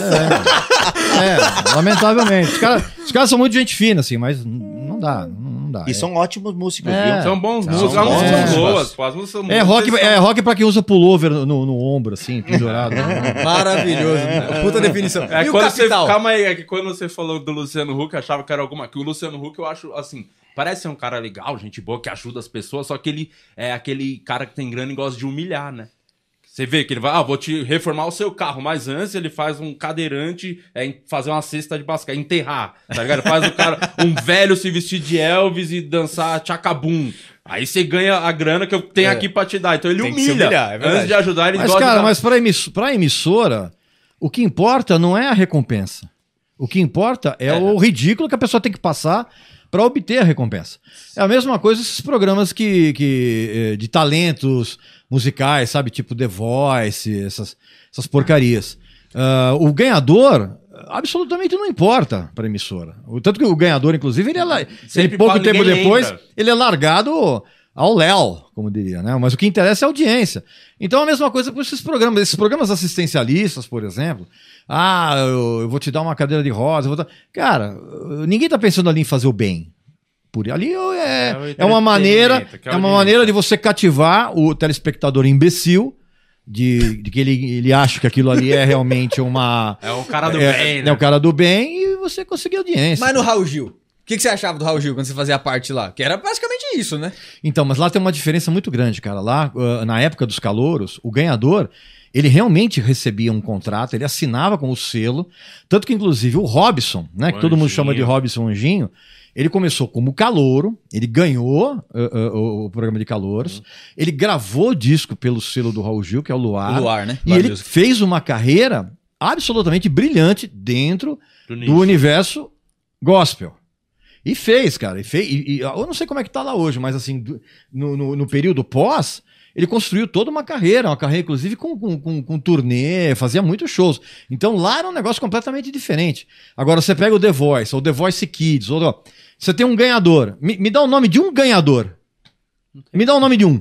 O Tiaguinho participou do quê? Do fama, mas ele não ganhou Ele não ganhou, né? tipo, foi- é um cara que faz sucesso que Só. nem ganhou. Ele foi, se conectou bem lá, mas ele não foi um Não, vencedor. o Thiaguinho né? ele entrou, ele, ele substituiu o, o, Krigor. o Krigor num grupo de pagode, ainda quando o pagode estava mais ou menos no auge, e surfou. E depois ele foi contratado pela Globo. Ele é contratado da Globo. Ah. O grande Então ele problema apresenta, né, é, isso de- apresenta dos programas programas. de lá, TV. então, O que você acha disso aí, Paulo? Não, cara, eu acho que um grande problema é que nunca foi direcionado o, um resultado final. Ou seja, o resultado final é só para para gravadora, pra emissora. mas emissora. Deles falam gravadora, mas na verdade a própria gravadora não faz nada, porque não tem um pós. E eu... Todo, ar- todo artista precisa ser, ser construído um, um, um histórico, mas presta atenção, parece um histórico construído apenas porque o cara é desconhecido. De repente, em 10 ou em 15 programas, você volta um superstar. Mas, na verdade, o único superstar a- a- é a emissora.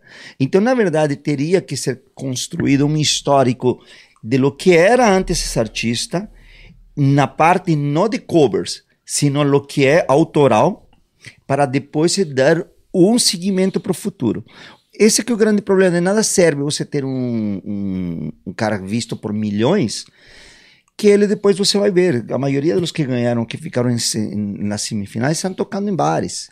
Estão tocando em bares, ele falou o máximo que eles conseguiram. Mas não tem um pouco do lance, por exemplo, quando tem um The Voice da vida ali, tem os jurados que julgam, a Sim. as pessoas vão votar. Obviamente vão escolher quem tem a melhor voz. Ninguém julga ali. Só, só que Ninguém tem- julga. até porque tem uns caras ali que canta bem mais que os jurados, inclusive, assim. Eu, tá nítido ali que tem uns caras que, caralho, É, canta que muito mais. No caso dos The Voice, os jurados, eles são as personalidades, né? Sim. Não é a voz, é a É, mas eu sinto que tem um lance também que. Uh, pra, pra um bagulho bombar, não é só a questão de ter o talento, acho que é visualmente. Porque pode ver, as pessoas que ganham esses prêmios são feias. E eu acho que a. A, a galera não quer investir em gente Não, feia. Di, Porque Di, tem, de verdade, tem um bagulho. Ah, tem que ser uma pessoa bonitinha, Não, sabe sabe? que Da- acontece, a Di? capa do CD, sabe? Uma pessoa bonita. Para você criar Vai um falar isso pro Zé artista- Ramalho. É, não, é verdade. Mas de- deixa eu falar uma coisa. Não, mas nesses. Por isso que eu tô falando. O, quem que saiu desse programa do The Voice? Todos que ganharam são feios. Bicho, você, esses ganhadores do The Voice, os caras podem ser sósias do Brad Pitt. É, Não vai mas- acontecer não, nada. é- exatamente. Sabe por quê, Edi? Porque a carreira de um artista precisa ser construída solidamente. Eh, artistas de bares, você vai inserir um bar e você vai se sentir super bem, e mais agora na pandemia, se você sair agora, qualquer cara que se cantando mais ou menos com uma música que você conhece, vai ser fantástico, porque você está carente. Então, o que acontece? Eh, Não, não se trata de uma cara bonita, com uma voz fantástica fazendo um cover. Eu acredito que o certo é você criar uma estrutura em cima de um artista que faz um autoral e aí sim dar o seguimento. Deveria ser, deveria ser feito por meio de gravador e tudo. Mas de que serve você colocar fazendo covers em um programa? Sim. depois, Você não sabe realmente sa- qual o talento do cara, Não né? sabe qual é o talento porque tem muito mais a ver. Eh, Você pode mostrar uma grande atitude, por exemplo, cantando Guns N' Roses imitando Axel Rose e só repaginando a música. Tudo bem, mas você já viu, você quer ver o artista autêntico. Eu Cadê a sua música, né? É cada sua música, e aí sim. Mas por que, por, por, por que os programas não colocam bandas autorais fazendo isso? Por que não, por que não dá? Porque não dá sucesso. Entendeu? Porque tem que se trabalhar muito mais É em cima de um artista que tem uma música desconhecida. Como, só pra não, não sair disso, como que era aquele do SBT que tinha? É o Ídolos? Ídolos, Ídolos. Ídolos. Porque do Ídolos saiu ali o Ruge e o Bros, que foi ali, que eu lembro que, que eles fizeram lá, montaram lá a Mas banda e, e ficou. Não, mas isso aí já estava Esse combinado. já, aí já era mó armado, mano. É mesmo? É, já estava combinado. A uni- o único A- a- artista que saiu, perdão, Regis, que saiu e que teve, tiveram um sucesso foi a Malta. E, o, Malta. e o, e o, como é aqueles de Brasília, a- que era do, Scalene. do Lampadinha e Scalene. Cara, eu vou chegar lá, mas eu, eu queria. só- como a gente tem aqui, tá- uma galera tá chegando aqui, tem muita gente comentando aqui já. Tem muita gente aqui que acompanha nosso programa que tá aqui por conta das bobeiras, das piadas e etc e tal, não sabe muito bem como é que funciona o show business. Então, que- antes da gente continuar, eu gostaria que vocês dois explicassem um pouquinho da, da trajetória de vocês. Como é que você chegou a ser essa enciclopédia do rock e como é que você chegou a empresariar as grandes bandas? Sim. E Conta um depois pouquinho me conta do, do, do, do Ídolos, que eu não sei como é que era isso aí, tudo Vamos- armado. Eu quero Ah, saber disso. esquema aí. do Bros aí. Bom, é, bom, me apresentando, eu sou Paulo Barão, minha empresa se chama Top League Music. E o que, que aconteceu comigo? A minha história, eu sou mexicano, me mudei muito jovem para Inglaterra, com 18 anos, e lá comecei minha história no show business. Fui estudei cinema para, na verdade, para me dedicar para o mundo da música. Aí fui indo, fui empresariando artistas, conhecendo artistas, sou promotor de shows também. Fi- fiz muitos shows em todo, são mais de 50 países. E, e nesse processo de, de, de minha história fui empresariando artistas. Então, tipo assim, fui chegando aos grandes nomes, porque fui recomendado, às vezes por minhas ideias malucas, às vezes por, meu acer, eh, por ser assertivo, meu jeito de ver o show business. É, eu tenho um, um curso, inclusive, que, um curso, um congresso que eu, que eu fiz online, se chama Rocking Your Life, que é justamente para preparar possíveis artistas que querem, estão buscando justamente esses caras que vão a um depois a vida e não sabem depois o que fazer com a vida. Porque de nada serve você estar em frente de uma TV amanhã as pessoas esquecem. Tipo, eles vão ver agora aqui a gente, vão achar legal nossa história, ou podem colocar para baixo, mas depois esquecem da gente. Na verdade, precisa ter uma, uma, uma carreira consolidada. No próprio caso do Regis. O Regis tem. É, é, esse- é, a- por que nós falamos que o Regis é uma enciclopédia do rock? Porque ele já Não provou- só do rock. Bom, Perdão, da música. também. Verdade, verdade, da música. E também sou muito humilde. E, porque, tirando a parte da humildade mesmo, mas o fato eu- é, a, a, o E também fato- sou muito lindo. a Você fa- é, o, tirando é também a parte praticamente de o Di lindo, Lopes da música. Resumindo, para as pessoas entenderem quem assiste o programa, pra, se, se você é tudo que você tá falando, você simplesmente é, o Di Não, Lopes. não, eu sou, É ou não é, Juninho? eu sou, é mui- isso. eu sou muito modesto para admitir o quanto eu sou genial. Olha, eu vou falar uma coisa, cara. É difícil Agu- ser aguenta- humilde quando se é o melhor. de né? Aguentar esse cara não é fácil, viu? Sério, não é fácil. Então você pode imaginar. Há quantos anos Júnior, já É aguenta? fácil aguentar o. Não, é um saco. É só porque. E nem dinheiro dá. nem de dinheiro. Bom, então. Não, mas você ao menos tem um patrocínio da Food, né? Sim. E eu É que verdade, sou, então é sabe, eu, eu, então eu sou tipo um, um Lázaro. Um né? herói. Você é um herói por estar aguentando isso. Imagina. e, Barão, me fala, tipo assim, quais as- as- os grandes nomes que você já empresariou? Cara, eu, eu. Engraçado que comecei muito jovencinho, com 21 anos. Já estava empresariando uma que se chama the Waves. Não sei se você lembra daquele Walking on Sunshine. Walking, on Sunshine. Aí, aí foi indo, cara. Depois passei com bandas. Buena Vista Social Club, uma banda, a maior banda de, de música Nossa, cubana. pago muito pau. é, fantásticos. Tive a oportunidade de emprestar bandas de reggae, Ah, o Inner legal. Circle. Aí passei pro rock. Empresaria nada menos, nada mais que minha banda favorita, que é Daí, uma das minhas três favoritas. Depois passei também com Angra, Malta, vários estilos. Na verdade, É minha paixão por a música que me faz fazer as coisas. Não é nem sequer o dinheiro. O dinheiro para um empresário é importante porque o jeito de você mostrar que você é alguém que relevante no show business é fazer fazer dinheiro o artista. Entendi. Entendeu? Mas na verdade, é no próprio caso aqui que estou há um ano e meio, há um ano e meio já no canal do Regis Tadeu. O que, o que me movimenta é justamente a, a parte cultural, aquela parte de que estamos crescendo, estamos criando conteúdo, Legal. trazendo um conteúdo dentro do nosso canal. Por exemplo, esse foi um novo desafio agora na, na pandemia. A gente trouxe os maiores artistas que existem de rock, a gente conseguiu entrevistar.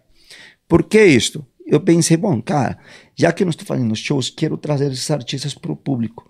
E o Regis adorou a ideia, a gente trouxe os maiores, cara. Tipo, desde o cantor de, de Kiss para o cantor de Judas Priest, passamos por aí, fomos com Fey No More, passamos por todos os artistas. O que que se trata isto? É, é o mesmo conceito que eu tenho com minha empresa Top Music. É criar cultura na música. Aí você pergunta, mas você não era o cara do rock? Sim, eu amo rock, mas ao mesmo tempo adoro o Buena Vista Social Club. Ao mesmo tempo gosto muito de reggae. Você consegue entender os outros o sucesso que outros gêneros fazem também. né? Exatamente. É, o, o meu, meu conceito é buscar que um artista consiga ter uma expressão para fora. Ele consiga tocar na rádio, consiga ter um sucesso. Para mim, esse é o objetivo. E o mais interessante, desculpa, estou falando também de você, Regis, para você Não, por colocar favor, depois. fica à vontade. Eu Eu- ouvi coisas piores. o, que eu go- o que me interessa no, caso do, de, de nosso contraponto com o Regis é o seguinte: eu sempre, por exemplo, eu acho que o Bon Jovi, que ele detesta, eu acho que ele chegou Não, a um não, pera um ponto. pouquinho, pera um. Não, não é que eu detesto, eu abomino. É diferente. Que ele abomina. É, vamos deixar claro essas é, coisas. Detestar é um ponto. Você tá vendo? Quando você É. abomina, é uma mais... Imagina acreditar. Só que 200 milhões de pessoas compraram os CDs e os DVDs. Então, Então- qual, qual que é o, o motivo? Ou você ser um pobre sem grana e sem sucesso, você investindo toda a tua vida, em tua, então você é medíocre, né? Ou você acerta e você vende pelo que você faz, que é música, porque trabalhou em fazer música. Então se trata buscar o sucesso. Está entendendo? Legal. Então, ah, esse que é o diferencial. E o que gosto desse contraponto que nós temos é justamente esse antagonismo. De ver porque o que ele pensa tem uma grande parte da população que pensa jeito, é exatamente assim. Boa. E como é que você chegou no Regis de hoje? Batera, dentista. É bom batera, essa- Juninho? Você, Bom você que batera. detesta bater, fala que baterista não é músico. Não, fala baterista. Todo não é- programa ele fala baterista isso. não é músico, baterista não sabe de música, baterista só sabe chamar chuva e bater tambor. Mas o Regis tocando punk manda bem. Você esqueceu de fazer batucada em lataria de ônibus, quando tá em turnê. dele. Nossa senhora. Fora que no ensaio é o cara que não para. Tá falando é, alguém. é, é, mas não, mas o, o Aquiles é, é doente, é outra história. É, eu, na verdade, eu caí, eu caí meio por acidente nesse, nesse meio, né? Porque eu, eu sempre fui dentista. Fui dentista por 20 anos. E aí, eh, em 1994, eh, por intermédio de uma namorada que eu tinha, que conhecia a namorada de um cara que era dono de uma editora de revistas de música, que era cover guitarra e tal, Ah, sim. ele precisava de uma pessoa para fazer resenha de discos. E eu assim, eu nunca tinha escrito para lugar nenhum. Mas você já gostava muito de música, você já consumia É, eu já música. tinha uma coleção razoável de discos, né? Então, e aí, por intermédio das, das conversas das nossas namoradas, a gente foi colocado em contato e aí eu comecei a fazer resenha de discos. Depois, no mês seguinte, caiu a matéria de capa. E nós estamos falando de uma época que não tinha internet. né? Mas como eu, eu comprava muita revista importada, eu acabei escrevendo uma matéria de capa sobre a, o Metallica. Depois eu virei repórter, depois eu virei eh, eh, editor, depois eu virei editor de todas as revistas. Depois então, virei diretor de redação. E aí foi é uma bola de neve. E aí, quando a gente lançou uma revista e que nós tivemos a oportunidade de ir para o Jô Soares, aí eu fui para televisão. E aí do Jô Soares me chamaram para Super Pop. E depois do Super Pop o Raul Gil me chamou e eu tô lá até hoje. E, e aí eu tive. E, em dois, e eu parei com odontologia porque. um dor no coração, cara. Porque assim. Você curte. Adoro. Mas chegou uma hora que eu comecei a trabalhar em televisão, comecei a trabalhar em rádio e estava trabalhando como diretor de redação. Então eu atendia das 7 às 10 da noite. Aí, Nossa chegou, é, aí chegou uma hora que. Não, e o pior é que é o melhor horário pra você atender. É, porque. A galera sai do trampo, é, vai. A pessoa tá no, no trabalho. Mas enfim, isso é outra história. E aí, e, e aí eu, chegou uma hora que começou a acumular tanto que eu tive que parar. E aí, desse trabalho meu da- na, na televisão, eh, eu fui uh, pro Yahoo. Do Yahoo, eu fui para começar a fazer vídeos no Yahoo. E aí, eu entrei, né, na verdade, no YouTube meio tarde. Porque eu entrei depois que passou aquela febre dos youtubers, né? Lembra que todo teve Sim. uma época que todo, todo moleque retardado queria ser youtuber. Pra encher a, a banheira de Nutella. E que pra ano foi isso? É, hã? Que ano foi? Ah, isso Ah, em 2015. Semana passada. É. Ainda não, não, tem em, em cara dois- não, em, dois- em fazem. 2015, 2016 estava uma febre. É. Todo pirralho queria ser youtuber. Aí eu falei, cara, não, se eu for entrar pro, se eu for entrar pro YouTube, eu vou levar conteúdo, eu não vou levar palhaçada. É. E aí eu acabei entrando tarde. Aí é- tudo na minha vida é bola de neve. Vai se vai se acumulando e, e- e- a carreira com banda também. Até o Musak voltou ativo, a gente tá com, com um disco pronto, praticamente, né? Vai tá terminando de mixar. Essa, essa pandemia ficou uma loucura você mexer com disco. Mas enfim, de qualquer forma, quem quiser conhecer meu trabalho, registadeu.com.br. Vai lá, tem link para YouTube, blog, não sei o quê, registadeu.com.br. Você quer saber a respeito da minha vida profissional, você vai lá. Você não quer saber, vai fazer outra coisa na vida, não enche o saco. Você eh, teve muitas inimizades porque você é um puta cara autêntico, fala realmente o que pensa, assim. Sim. Somente eu imagino que a galera da música tem a puta vaidade, né? Olha, Talvez não- ninguém, ninguém chegou para mim nunca na, na chegaram, cara e assim. falou: ah, eu não quero ser seu amigo, você. É sempre tem uns mimizinhos de internet, né? Uns... Somente nesses O- dias o- de hoje, o- né? O, o irmão do Alexandre Pires lá me mandou um Twitter mal educado. Fernando? É, o Fernando. É, porque eu falei que o Só Pra Contrariar tinha voltado sem ninguém pedir. É, e é verdade. Ninguém, ninguém pediu. O mundo queria, eu queria, eu pedi. Ninguém eu, pediu. eu, fazia, eu fiz, pediu. fazia texto desde o Orkut pedindo a volta Não, dessa. Ninguém pediu. Eles, aí eu falei isso. Mas E ele ficou meio chateado, ele mandou um e-mail meio mal criado, mas eu falei, bicho, é, é, fica aí tranquilo, isso aqui, qualquer coisa, qualquer reclamação, manda o teu irmão falar. Mas comigo. você não acha que foi uma puta atitude legal, por exemplo, do Alexandre Pires, que era um puta cara talentoso ali do grupo, cara que era o talentoso, que escrevia música, que cantava, dançava, que tava com a carreira internacional decolando. E aí, mano, ele tinha uns Carreira- irmãos essa e carreira, uns. essa carreira internacional dele É nunca fake. decolou. Então, ah, eu quero saber detalhes. Pra, pra mim, decolou. Não, não. Eu achava que tinha decolado. Não, não. Quando Então- você decola, quando você Ah, decola, decolou é até a Europa, né, o não, avião. Não, não, não, é a mesma coisa, é a mesma coisa que acontece com a Anitta hoje. Ixi, você vai Isso falar é- que a Anitta não é um sucesso? Não, não tem. É carreira internacional é uma mentira. Ó. Porque é mentira. Porque É, é uma mentira. carreira, quando você tem uma carreira internacional, é quando você faz turnês. Sim. Não adianta você falar, ah, eu fiz show em Londres. Eu tô com a carreira internacional. Não, cara. Só até eu você foi lá, fiz show em Você Londres. foi lá, você aluga o, o- local, faz show e aí? Não. Só depende de você pra Ah mas, fazer. a, a- Ó. ah, mas a Anitta é convidada do programa mexicano. Ah, a Anitta eh, foi convidada da festa do Justin Bieber. Cara, desculpa, isso não é carreira internacional. Ela não é, eu, eu não tô Claro que sendo não. cuzão nem. De verdade, pra, É. na minha cabeça ela. Claro que não. E o tá Alexandre estourada. Pires foi a Não. mesma coisa. É Não, marketing. mas o Alexandre Pires é não tudo chama- marketing. Como é que funciona? É que É, o Alexandre Pires não era nem isso que eu ia cara. falar. Eu só ia falar que eu achava legal a atitude dele, porque os caras meio que a banda acabou quando ele saiu. O grupo acabou, que não conseguia Eu- eu vou- é, tocar em Mas, rádio. mas, e aí ele mas era o cara. Não, e- e- todos, eram, todos eles eram bons músicos. Sim. Sem sombra de dúvida. Só que o cara carismático era, ele. Então, só que não é legal, tipo, o cara voltar pra fazer essa tour até pra dar uma grana É, pra, esse, então, pra esses isso é caras outra que foi coisa. foda, eu achei eu, dele. Eu, eu já tenho uma opinião que esses artistas. O Regis não concorda. Ele acha que acabou uma banda que está mais ou menos, ele tem que acabar. Eu já penso o contrário. Se o artista está vendendo tickets e ainda tem um interesse por as pessoas, porra, tem que voltar. É, você passou isso com a marca Angra. Sim, exatamente. isso, né? Então tem que voltar. É, você, enquanto que o, o cliente queira comprar Uhum. e esse interessado, ele sabe que cara não está cantando bem ou qualquer merda que aconteça, tudo bem se o cliente vende. Agora, referente a, a- a A essa Anitta, história, lá. por exemplo, a Anitta, isso, vou te falar, são pouquíssimos artistas que realmente brasileiros que realmente têm sucesso internacional. Quem No são? Sentido. alguns. Bom, eu posso te falar dos antigos, ó. Roberto Carlos. Roberto Carlos teve, tá na, na América Latina, aí sim. Sepultura. Sepultura. Crisium. Crisium. Crisium, É verdade, Crisium Nervosa, turnê-. Nervosa, daí, dos Brasi de outros, Gilberto Gil, Caetano, é, Jorge Benjor, Sim. Tom Zé. é, Tom, Tom Zé, Zé, por O exemplo. seu Jorge, não é? o Não seu sei- Jorge, mais ou menos, em alguns países, na Espanha, na, Sui Então, na Suíça, França. Suécia, na França, mas poucos países. Entendi. Quando você consegue fazer assim. uma turnê, ou seja, Calma. Você, tem 10. Ah, o, o, o que nem, por exemplo, vamos, vamos dar um exemplo. coisa. Uh, O Tom Zé. O Tom Zé vai para os Estados Unidos, cara, ele faz 10, 15 shows em universidades, não sei o que, babá.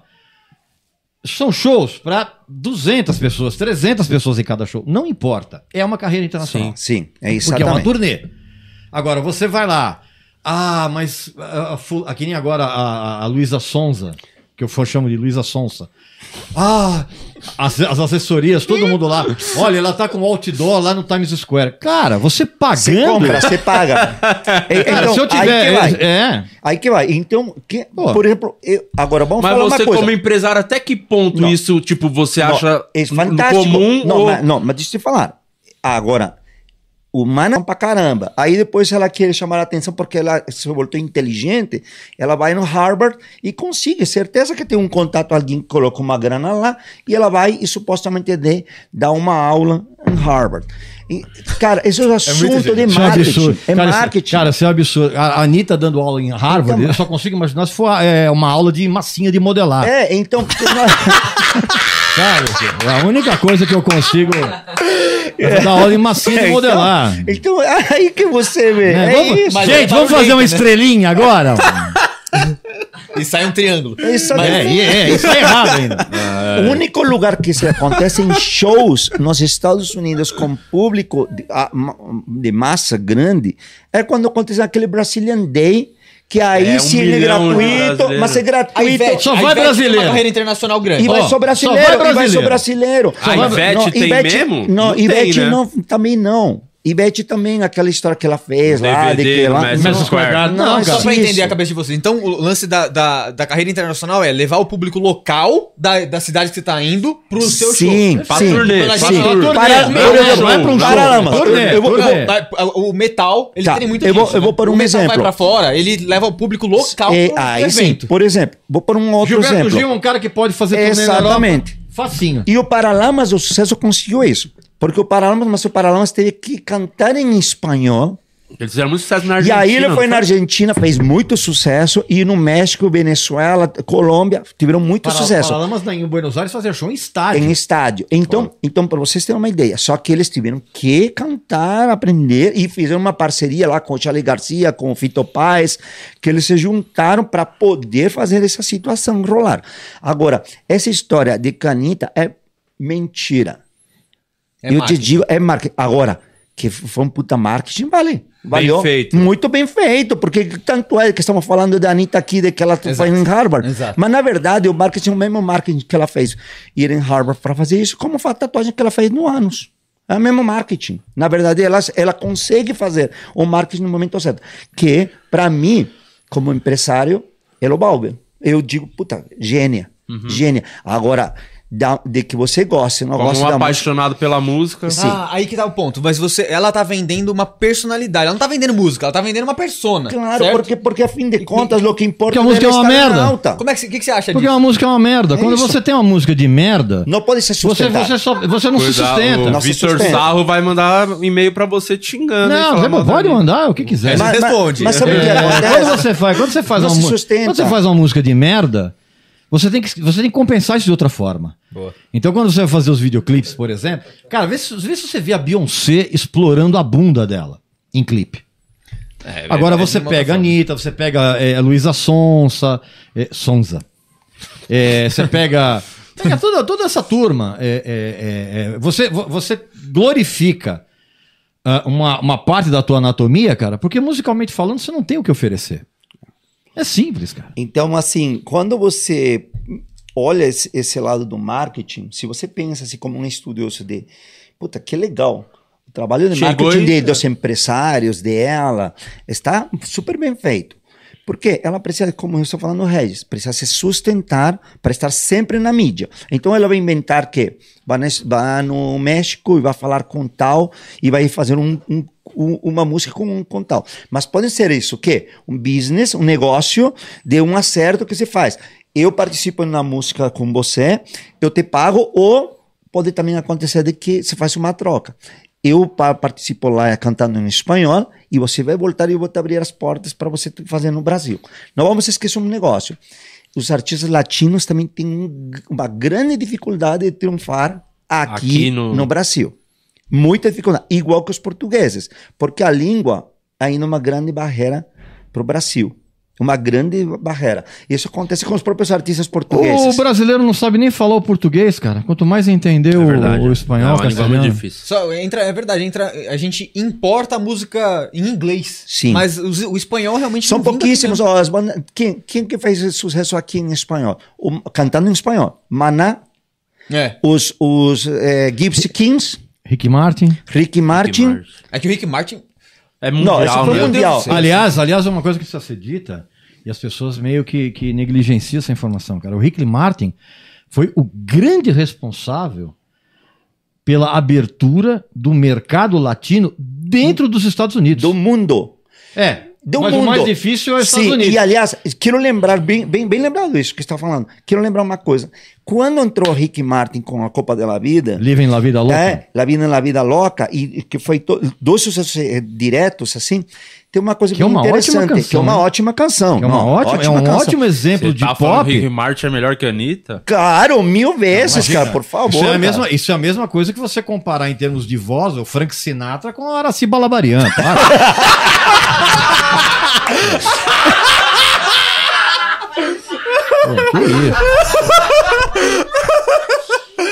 Deixa eu colocar minha máscara para rir. Imagina. Dá nem pra comparar. Ai, eles, pô. Deus do Mas, mas quero contar. Ó, para você ter uma ideia, a, a importância de quando de lo que fez o Ricky Martin. Depois do Ricky Martin, quem apareceu? Bandeiras.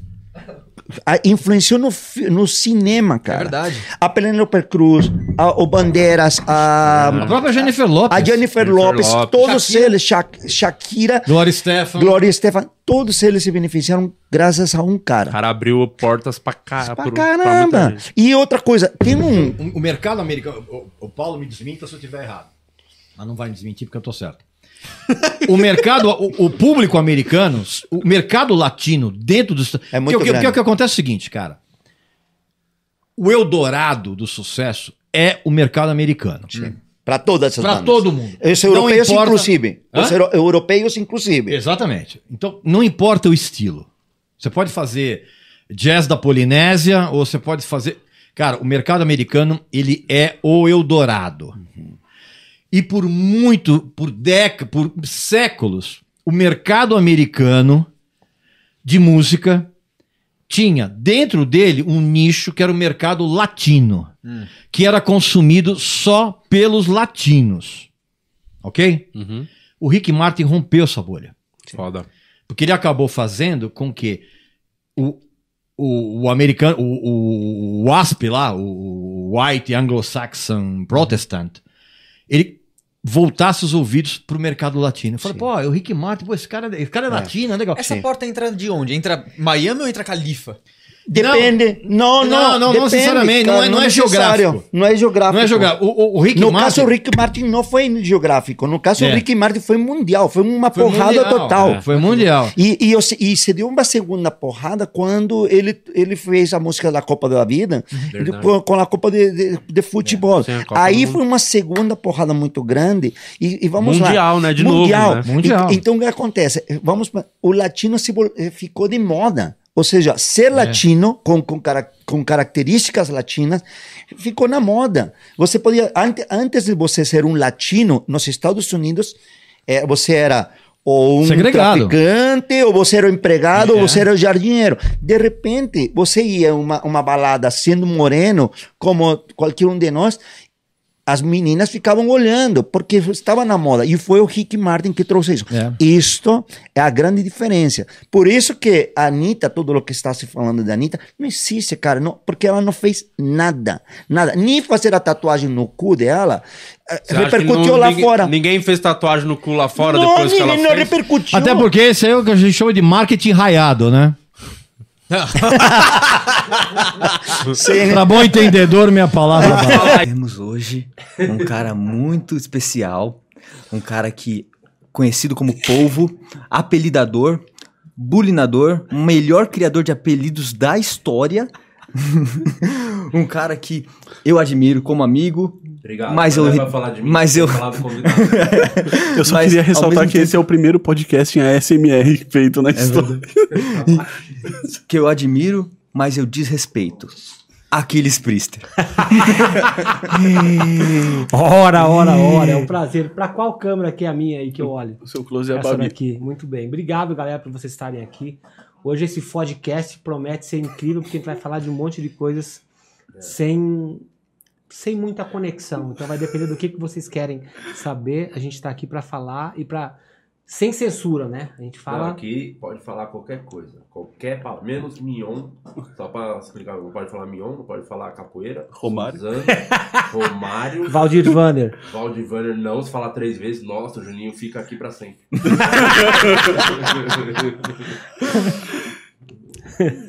eu precisava vender alguma coisa, eu esqueci, que eu tinha até que divulgar aqui. Não era no show? programa.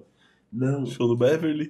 Ah, se alguém tiver precisando de um bebê, manda um superchat, 200 reais. Já pega um prontinho.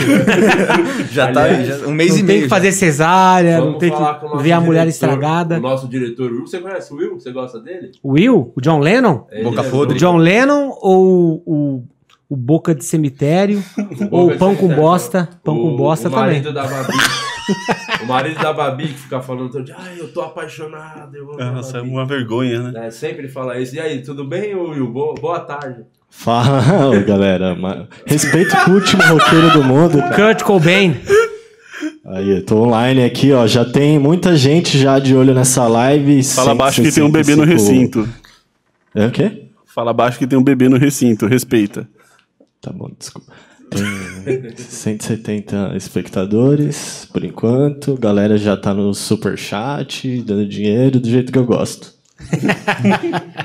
Então tá bom. Ô, Aquiles, eu- uma curiosidade que eu tenho, como é que você conheceu esses dois desgraçados aí? Cara, o Tetão, eu conheci ele. Tetão é, o- é tipo o tétano, né? É o Valdir Tetão. Vanner, Valdir Valdir, Vanner. né? Cara, o Tetão eu conheci quando eles me contrataram pra tocar na banda Noturno com o Thiago Bianchi e com o Quesada. E, cara, o Tetão O precisa. Quesada é o. Se esse é o Tetão, o Quesada é quem? O Quesada é o que toca com você. É o queijinho. É, o queijinho. É Queijinho, o Queijinho é o melhor pagador de boleto da história. É mesmo? Gosta de fazer um depósito na conta, é impressionante. Ah, de- Histórias reais. De tempos em tempos eu mando uma mensagem assim, pô, Quezada, tô com saudade dos seus depósitos aí. filha da puta, filha Ele da veio puta. aqui já no programa. veio aqui, teve que tirar, só ficou ele, não coube todo mundo aqui no estúdio. Eu já, ó, não, não ia falar isso, mas já teve show do Noturno que a gente teve que mandar tirar a porta pra ele conseguir passar. É mesmo, verdade. É, e é ver, eu tenho certeza que é verdade. Não, é verdade. mas É verdade. Mas Quantas ele era mais gordo? que-? Agora, cara, É, sabe o que, que foi? Ó, vamos aproveitar, né? O Quesada sempre, sempre me falava assim, porra, porra, querido, você precisa ser, né? Você tem que lidar melhor com as pessoas, pô. Às vezes você é muito estúpido, muito bruto, tal, não sei o quê. Aí teve um show lá em Quixadá que a gente fez, cara, Nossa senhora. que ele se desentendeu com o produtor de uma forma que o cara simplesmente, assim, ficou sabotando o show inteiro. E ele tava com o amplificador debaixo da banda desse cara. E ficou, cara, a sabotagem o show inteiro, né? Aí acabou o show, ele saiu do palco puto assim, foi direto lá pro ônibus e deitou na cama e ficou chorando, te juro. Quando eu entrei no Posição ônibus. fetal, assim. É, ele ficou chorando assim, tipo um bolinho de carne assim ali no canto. Aquele polenguinho, né? Ele ficou chorando. e aí eu eu entrei lá no ônibus porque não tinha nem camarim naquela bosta. Então eu fui trocar de roupa dentro do ônibus. Aí quando eu vi aqueles. Aí eu, cara, tem alguém chorando aqui, deixa eu ver. Pera. Aí fui lá, era o quesado chorando. Falei, cara, ei, você tá bem? Não aguento mais o metal, cara. Aí, no dia seguinte, depois que, tinha- que ele tinha superado, né? Eu peguei e falei assim, aí, Quezada, você viu só, cara? Você vive me dizendo, né, que tipo, que eu não sei tratar as pessoas, e que eu sou muito estúpido, mas nunca ninguém ficou sabotando meu show como ficou ontem por tua causa. Então é melhor você não querer ser estúpido com as pessoas, porque você não sabe ser. Não sabe o dia de amanhã. É, é o meu lema de vida. Cara- Nunca seja estúpido com as pessoas. Eu, eu também. É uma boa dupla pra falar isso, realmente. Cara, é que depende. Tem- Existem formas de você. um- Você tem que, tipo, você tem que saber conversar com as pessoas e estabelecer aquele rapport na hora que você tá falando. Que às vezes você pode xingar o cara, fazer o cara fazer o que você precisa que seja feito e o cara vai levar aquilo num- numa boa. E tem pessoas que querem também, pô, também quero ser assim e tal. Os caras não têm a forma, entendeu? De como fazer. Aquele, se você puder explicar pra nossa audiência o que que é rapport, porque o pessoal não tem nem até a quarta série. Então... E, eu- e- e Google, cuidado, Google. porque vo- vocês são do metal. O Rude é um tremendo vaselina. Ele não é nada. O Juninho é do metal, tal. Um metal meio estranho, mas é do metal. E que a, a nossa galera, o nosso público é do pagode, né? Meu É, Deus fica do falando céu, do. que desgraça. as- o bagulho é. Lamento. Que é isso aqui é exalto. Respeito o exalto, hein? Respeito o Pichote.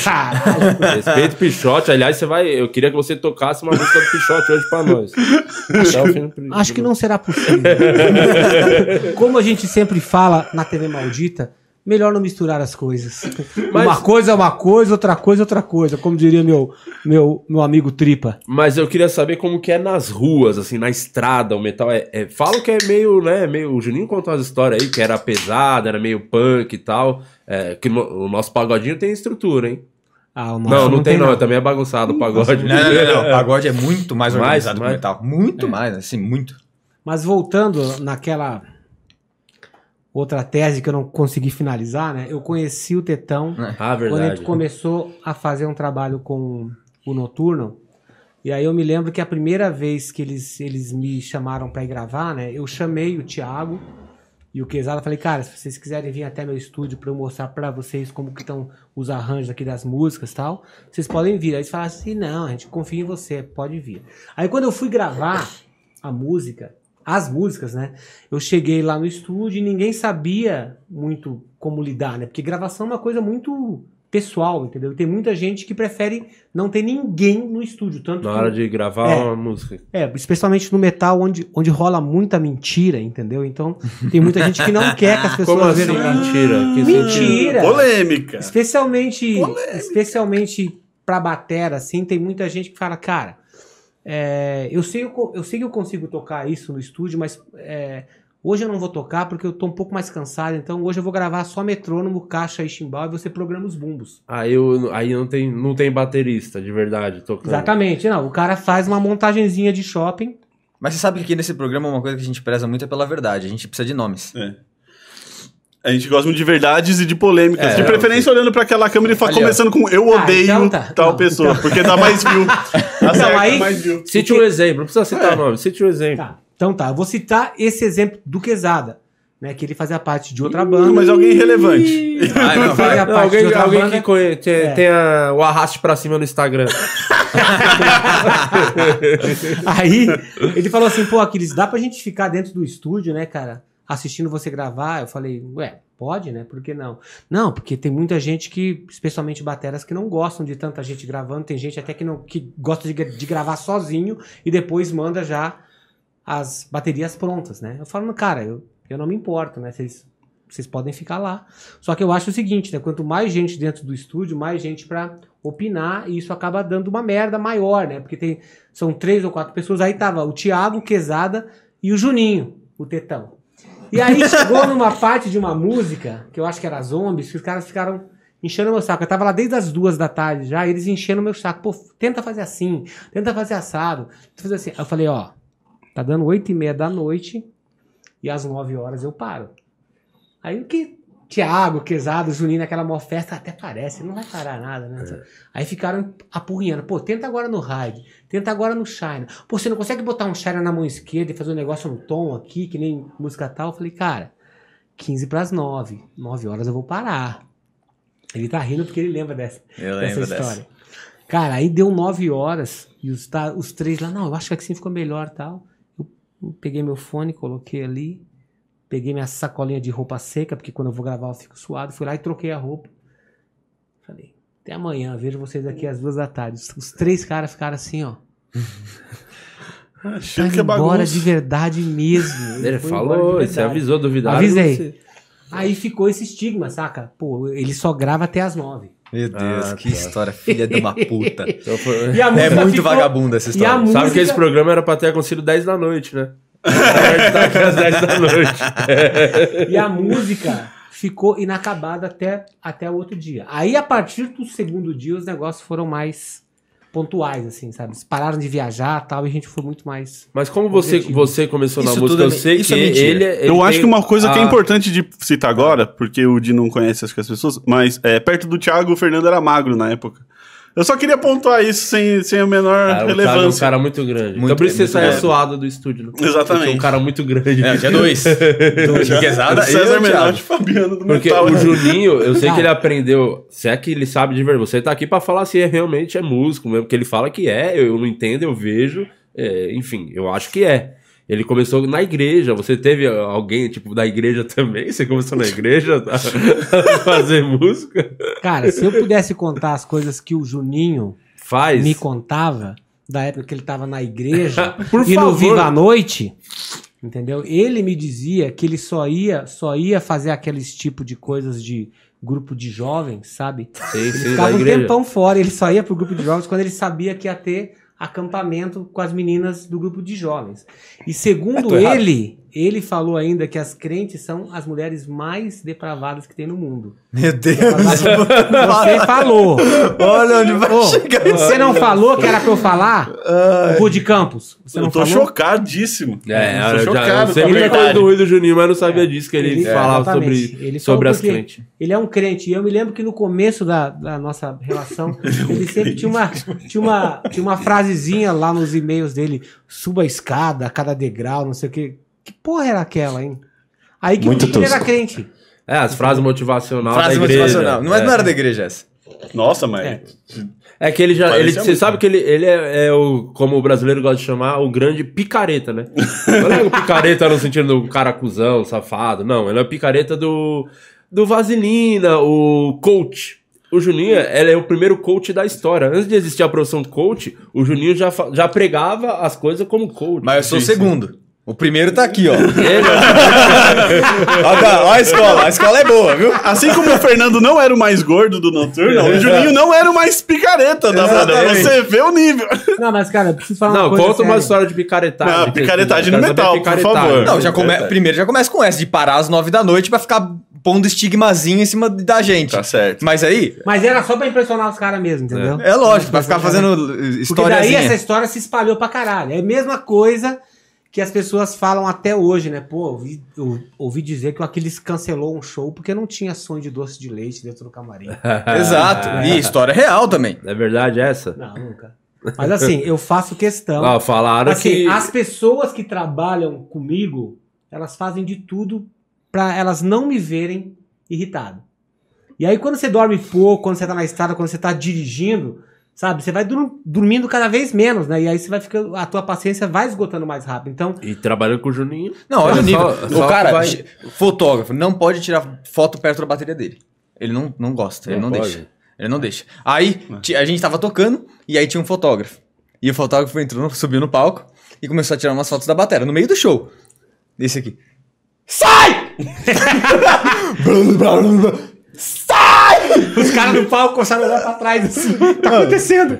Aí, ele tá, começou a tacar baqueta No cara. no fotógrafo. É. Ele começou a tacar baqueta no fotógrafo. Era Fortinho? E fez. Não era fortinho, não Ah. era fortinho. Mas foi em Sorocaba, essa história. Essa história é em Sorocaba. É verdade. Aí, Foi num dos, num dos primeiros shows nossos, Foi, né? foi. Ao e ele né? começou a tacar baqueta no cara até a hora que o cara ficou extremamente irritado com o Aquiles e foi tentar tirar satisfação. Aí o Aquiles já não olha mais pro cara, bota o hold, era o Ratum. Ratum, tira esse cara daqui, nenhuma foto dele pode valer. Aí o Ratum vai lá e apagou todas as fotos do cara. Esse é o nível, esse é o nível de maluquice desse filho da puta. Mas por que você tem esse show da tolo com a bateria? Cara, o que, que porque, tem de especial? porque, cara, o mais importante é a performance ao vivo. Né? E quando você tá praticando, não tem um macaco pulando do seu lado, entrando de baixo, jogando flash na cara. Quando você tá praticando, você tá dentro do seu quarto, dentro da sua sala. Então, assim, aquilo ali atrapalha. E eu não acho justo, entendeu? Em um show onde não tem espaço nem pra banda ficar no palco, até tem mais um macaco ali dentro querendo bater foto.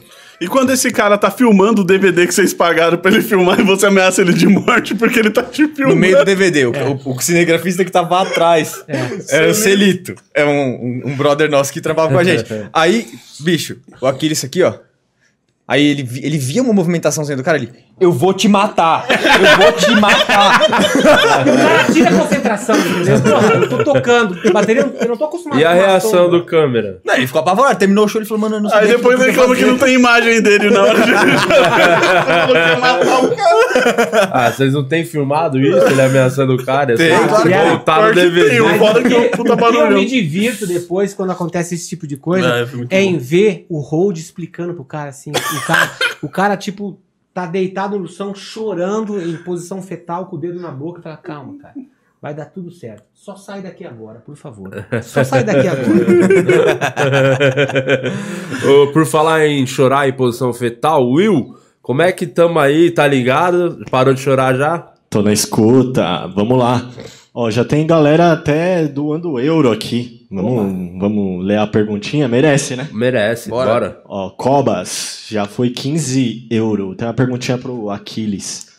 Aquiles, o metal melódico já era e deu lugar a várias outras vertentes. A pergunta é: vai acontecer o mesmo com o nosso sagrado metal?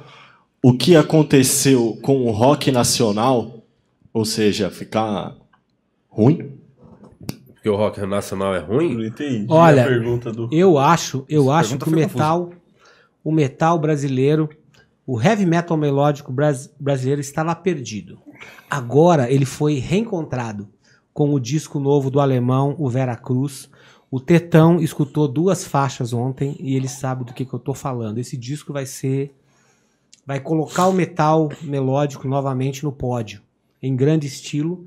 E eu quero falar que a gente, como músicos, assim, da banda ali do Edu, eu, Roberto Barros, o Diogo Mafra, o Rafael Dafras e o Fábio Laguna, a gente colocou, assim, a, a vara lá em cima, outra vez. E esse disco vai ser muito foda, assim, quando as pessoas tiverem acesso a isso, eles vão entender que a pandemia fez muito bem para que a gente ficasse tanto tempo em casa praticando, cara. E eu acho, assim, que esse disco vai, vai dar uma agitada, vai reaquecer o mercado de power metal no mundo. Mas que tecnicamente ele tá muito. Tá muito brutal. Tá muito foda. Pode dar um spoiler sobre o que é o disco, coisa assim? Será que Pode pode sim, falar? é O sobre- disco, quando vocês falam, é mais os EPzinho de, que é das mídias lá, do Spotify, essas Não, coisas. é né? um Ou disco- Não, vocês- um disco a galera me- ainda consome Não, muito. o metal a, a é galera uma- do metal, álbum, uma obra. É. A, A galera... galera- do metal gosta de- do disco, do encarte. Que legal, isso é foda. É, né? e o Edu fez um trabalho incrível, assim, tipo, ele preparou um box para ser vendido na pré-venda e que tem toda uma história, um livreto, né, contando sobre é, o descobrimento do Brasil, todo aquele negócio. Aí tem um personagem que ele acabou sendo criado dentro do estúdio, que foi o Indião Ticudo. Que o Indião Ticudo vai te pegar à noite, parceiro. E tem uma música que é especial, né, sobre esse tema do Indião Ticudo. E aí foi legal, assim, que quando a gente tava gravando, começou a brincar desse tipo de coisa. E na capa do disco não tinha um índio, mas pela aceitação dos fãs com essa brincadeira de Indião Ticudo, o Edu resolveu botar. Cara, eu tive que criar o personagem Indião Ticudo na história, porque a galera comprou a ideia, né, cara? Então, eu acho que o que é legal, assim, dos fãs de metal é que eles são pessoas muito próximas, né? E quando eles gostam do artista, eles apoiam e eles querem fazer Sabem parte de tudo, tudo. né? Sabem entendeu? tudo, É. acompanham. E o C- é um CD conceitual, ele tem um. É um, é um CD conceitual. Eu vou. Mas só, vou dar só um- eu fiquei curioso um pouquinho na parte que não do, conhece, assim. desse lance do disco, CD e tal, mas vocês não, não usam muito essas plataformas digitais Não, que tá tá, Também. Tá tudo também. e online. vai bem pra caramba também. Não, Também tá. Não vai bem pra caramba. Claro que não. Não é o funk que dá 3 milhões de views, 4 milhões É. de views. Os picos do metal é 300 mil, 400 mil, É, assim, os, os super... É gente pra caralho. Ma- Mas os medalhões, né? Aham. E esse disco é é interessante que assim, o, o metal nacional ele tem algum- alguns medalhões como, como banda, né? Tem o Sepultura, tem o Angra, o Angra desmembrou, virou Xamã, o Xamã teve uma segunda fase que virou Nocturnal. Esse, esse, esse time dessas pessoas foi o time que o Aquiles fez parte, que eu fiz parte, etc e tal. O Angra, na época áurea, na época que o Angra, assim, não que não esteja mais numa época áurea, assim, mas a época que o Angra fez mais barulho no metal, fez mais barulho no, no cenário da música nacional, foi a época que o Aquiles entrou. Que o- entrou o Aquiles e o Edu, e eles fizeram dois discos, que é o Rebirth e o Temple of Shadows. São dois, dois discos que são icônicos no- na história do metal mundial. Tipo assim, todos os gringos, toda a história do metal mundial paga pau pra esses dois discos de uma Foda. forma muito agressiva. E aí, o que aconteceu recentemente, há uns dois anos, é que o Edu, que era o vocalista dessa época, retomou esses dois discos e fez uma turnê comemorativa a esses dois discos com um time, que era com uma parte do time original, inclusive com o Aquiles. E o Fábio Laguna. E o Fábio Laguna. E aí a gente fez. A gente fez todas, todas as produções, o DVD que saiu, o DVD que saiu no Japão. Foi a, tudo, a Fog que fez. Foi tudo a gente, é. Ford Filme. Sempre a gente Ford tá Filme, envolvido, famosa, né? né? E aí a gente. Eu só acho muito importante as pessoas assistirem esse DVD e comparar com a concorrência. Eu só queria deixar essa aqui. só pra- É, compara o Shadows com o do Angra. Ah, vocês Não, também pera aí, tão, né? repete, Calma aí, pera pera, aí. pera eu- repete aí. Não, agora Não, você pode ver aí, você que, é, você que é me- fã de metal, que é, te- teve até uma discussão num grupo de metal esses dias aí, mas você que é fã de metal, compara os DVDs da, de metal que existem. Só um pouquinho, of começar, o nosso é Blu-ray, parceiro. Exato. Então vamos, É, vamos, 4K. vamos, vamos nivelar lá por cima. Exato. Foi lançado no Japão com box especial na cor preta, que é uma coisa maravilhosa. Tem um monte de, de presentinhos de shopping dentro. E é um Blu-ray, né, parceiro? 4K. Esse negócio de DVD aí já é uma Pô, tinha outra 20 coisa. câmeras, né? Acho. É, 20 Continua, continua. Juninho, que eu quero ver o Mas, Mas a, aí- foi a e aí- maior produção já feita no metal foi essa de vocês? Foi, foi, olha, a maior. foi- Foi, a foi orquestra do Antônio Carlos Martins, sabe aquele maestro da Sim, mãozinha? sim, sim. Era a orquestra dele. Da mãozinha. Ah, é o melhor jeito de Cara, eu, te- eu posso falar, eu posso falar com certeza. Ele, ele, ele Olha, eu definiu um posso- dos maiores gêneros da música. Eu posso Foi o falar. cara da mão. Porque às vezes tem gente que não sabe. E o cara vê, e o cara vê o maestro. O maestro essa é você, é você que tá comprando ele com isso aí. Mas às vezes o cara sabe o quem é o maestro, ele sabe quem é o, cara, o maestro que ele colocou uma prótese recentemente, inclusive, que fez ele voltar a tocar. Você viu isso? É. É, incrível. O cara é um guerreiro. E aí, é, esse DVD, ele, além de- da parte de produção, a parte técnica, fala- fala Blu-ray. 4K, o Blu-ray, as câmeras de cinema, são 20 câmeras das mesmas câmeras usadas no House of Cards, pra você ter noção. Então é, é muito pica. Tem a parte musical, que é os caras tocando os medalhões do metal, que todo mundo sempre quis um DVD disso, e eles É. entregaram isso. E foi agora, gravado? E tem o Guilherme Arantes. no Tom Brasil. Tom Brasil esgotado. Teve o Guilherme Arantes. Teve o Guilherme Arantes, inclusive, nesse o Di disco. conhece. Eu acho. Tô tentando ver se ele conheço, identifica algum. eu conheço o pai dele, Ah, que é o maior jogador da história do futebol, né? Edson Arantes. o Pelé Ah, é ele mesmo. dos Santos, conheço Pai o do Guilherme. Arantes é o Pelé, Mas é isso mesmo. e aí, Ah, porque o maestro seu mãozinha, tudo bem. O... E aí, esse. Com essa história dessa retomada, o Edu criou uma nova obra junto com os caras, junto com o Aquiles, com o Laguna, etc., com o Barros, o Dafras e o Mafras, é, que é a continuação da história do Temple of Shadows. O Temple of Shadows conta uma história que fala um pouco sobre o Brasil, os Templários, etc e tal. E aí, é, o Vera Cruz conta a história do descobrimento do Brasil com essa mística envolvida de dois, duas seitas secretas que estão lutando pela dominação. É bem de nerd, você ia É E, gostar. nerd, e uma mano. coisa legal, a gente já É gravou. porque a galera do metal é nerd pra Eu, caramba. nerd nerd. pra caralho, eu é- fico puto com o nerd moderno que não é metaleiro, inclusive. E ó, só pra dar um tapinha de película aí, né? Película? Que película. De película. Um tapinha de película. Não, não, não, Calma, calma que você vai entender por quê. Sei. É, O tapinha de película Vai pensar que a gente gravou esse novo videoclipe em 6K. Entendeu a película? Ah. É, Seis se capas. saiu bem. Se saiu bem só porque puxou meu saco. Você- o- Seis é, caras. mas você sabe, o dia que a galera da comédia, né? Que o meu, minha área é outra, é o stand-up, né? E quando eles começaram a produzir os DVDs, fazer as paradas, a, a galera fala, cara, a Fog é muito foda. E a gente caia nessa.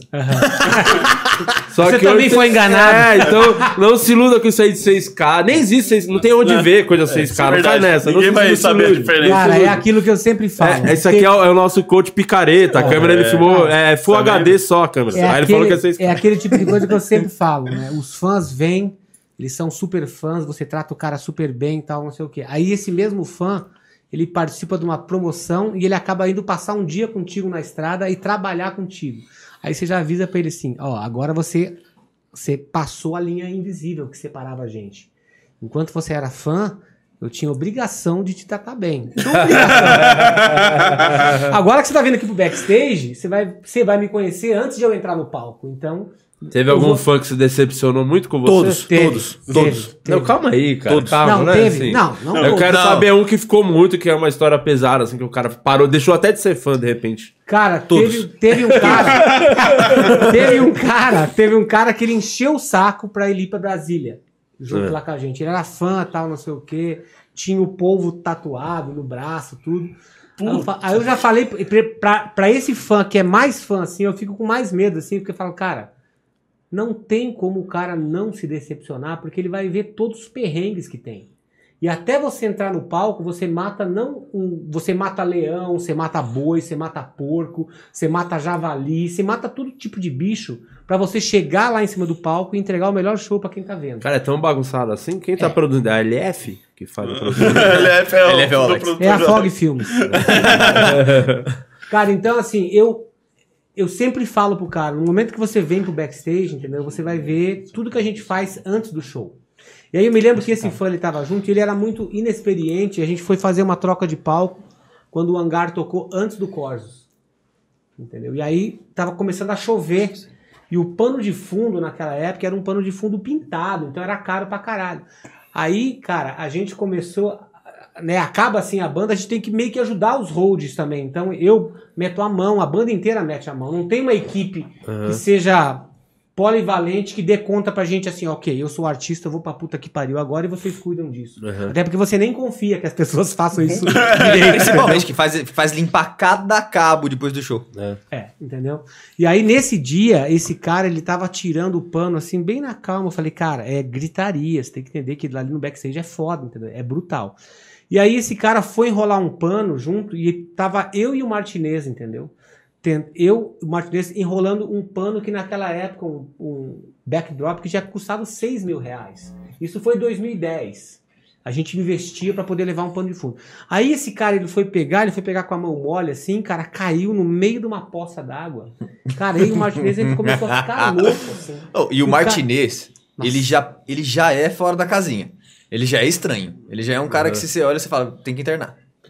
E aí, bicho, esse fã, ele viu aquela situação toda, aquela gritaria, o cara ficou apavorado, porque assim, dentro do metal, cara, você tem que ser casca grossa. Se você quiser fazer a tua vida um sucesso dentro do metal, você tem que ser casca. Por isso que o Juninho não vingou. Por isso que ele não quis mais. Exato. Não, porque não ele viu. Porque é burro, mas nem tanto. Cara, e teve, É. teve muitos grandes fãs, os caras que eram fãs assim, hardcore, que acompanhavam a gente nessa época que a gente tinha o busão lá do, lá do hangar, cara, que era que a gente apelidou de maestro, porque era um concerto em cada esquina. Só se fudia. Mãozinha, vocês deviam chamar de mãozinha. Aí, cara, eu sei que assim, teve, teve fã que chegou pra mim e falou assim, cara, você não tem ideia de, do- do- de como foi bom eu me aproximar de você e eu poder viajar esses tempos junto com vocês e acompanhar de perto, assim, porque eu fico pensando assim, se eu quero ser batera, né, eu tô batalhando, e eu, e eu vejo o quanto você se fode, que você é o representante mor do metal é, da bateria do metal brasileiro no mundo, se você, se fode tudo isso que eu tô vendo, o que, que vai sobrar pra mim? Será que eu quero? Entendeu? Então as pessoas, elas, elas assim, na hora que elas percebem a batalha que é, Aí elas abrem mão. Entendeu? desiste, né? Então tem gente, tem tipo muitos amigos assim que se deram super bem, porque eles foram lá, começaram a estudar, pegaram gosto pe- pela coisa, se aproximaram e aí viram a verdade e falaram: não, não quero não. É. Não quero. Só que no, no nosso caso, como a gente já tá fazendo isso há muito tempo, não dá mais tempo de você ser tão bom. Eu não consigo mais ser bom em qualquer outra coisa que eu vá fazer, porque eu já passei tipo metade da minha vida fazendo isso e dedicando o meu tempo para isso, né? Então, eu costumo falar assim que dois terços da minha vida foi dentro de uma sala, ou estudando, ou praticando, ou ou gravando, ou pesquisando. Então, assim, você você pega aquelas coisas ali, né, e você agarra com tudo. E eu sempre falo pra galera, né, cada dia que você sobe no palco, você tem que sempre dar um passo adiante. E, a- e as próprias pessoas da que estavam comigo na banda, muitas vezes eles não entendiam isso, sabe? De, porra, por que ser tão estúpido depois do show? Por que chamar tanta atenção? Por que, que os vocalistas não aguentam trabalhar contigo? Porque eu sou exigente pra caralho. É a sua vida o bagulho. Por que, que você é insuportável? Ah, ele é chato mesmo. Ele é muito chato. Você tem Mas eu noção, entendo, Di? é porque eu entendo o que ele tá falando, porque às vezes as pessoas olham, tipo, por exemplo, trazendo pra comédia, pra minha área, os caras vê o Di Lopes e falam, caralho, como é que ele se tornou esse grande mito, esse gênio do humor? Deve ter conselho da... muito fácil, mas não, não sabe os perrengues que É, você passa até chegar lá, os barzinhos furados, que você não consegue... Eu Fiz show esses dias domingo e... Tinha um cara bêbado na plateia, eu tive que parar o show, pariu. parei o show, falei, Puta, é enquanto não zoado. tirarem ele, eu não consigo. Não, Esse não faço- domingo? É, domingo agora, É, passado. cara. Tem tive- nada pior do que É. bêbado na plateia. Aí eu tive que sair, esperar tirarem o cara e voltar com. E retomar o show, tipo, 10 minutos depois. Nossa, tipo, e o clima? completo- Perde, né? Perde Não, um pouco. Mas, mas pra, pra mas vocês só- tocando Isso eu sendo, eu, eu sendo o Aquiles da comédia, entendeu? Entendeu? Vocês Ó, mas só pra finalizar, ó, só pra finalizar, esse cara, Ô, ela ele tem um voltou. olho muito bonito. Tem, ela tem um olho clarinho. Nossa, você tem um olho tão bonito. Pera aí, desculpa. É que ela é muito bonita. Parece que ela tá. Você sabe que isso aqui eu, eu caí muito, né? fitinha na cabelo. Que ela tá fazendo a carinha assim, dá um, um sorrisão. Fala, ah, eu lembro isso com a Alicia. Falei, nossa, ela tá sorrindo pra mim. Fê, ela sorriu. Não, só tava cagando. Aí, ela- aí você acha que ela tá sorrindo, mas só tá dando um cagão. tá, tá até se contorcendo, tá, Tá, dando cagada. olha lá. Ó. Carinha de cocô. Esse cara, o nome dele era. Começava com W e acabava com M. Então fica fácil pra vocês É, o saberem. w, MCWM. MCWM, veio aqui semana passada. Aí esse cara, Nosso depois brother. desse show em Brasília, ele voltou pra casa e ele me escreveu um e-mail que era tipo um texto, assim. Se lamenta, falando, pô, me desiludi, pô, você me decepcionou. Aí eu só escrevi pra ele assim: só não vale falar que eu não te avisei.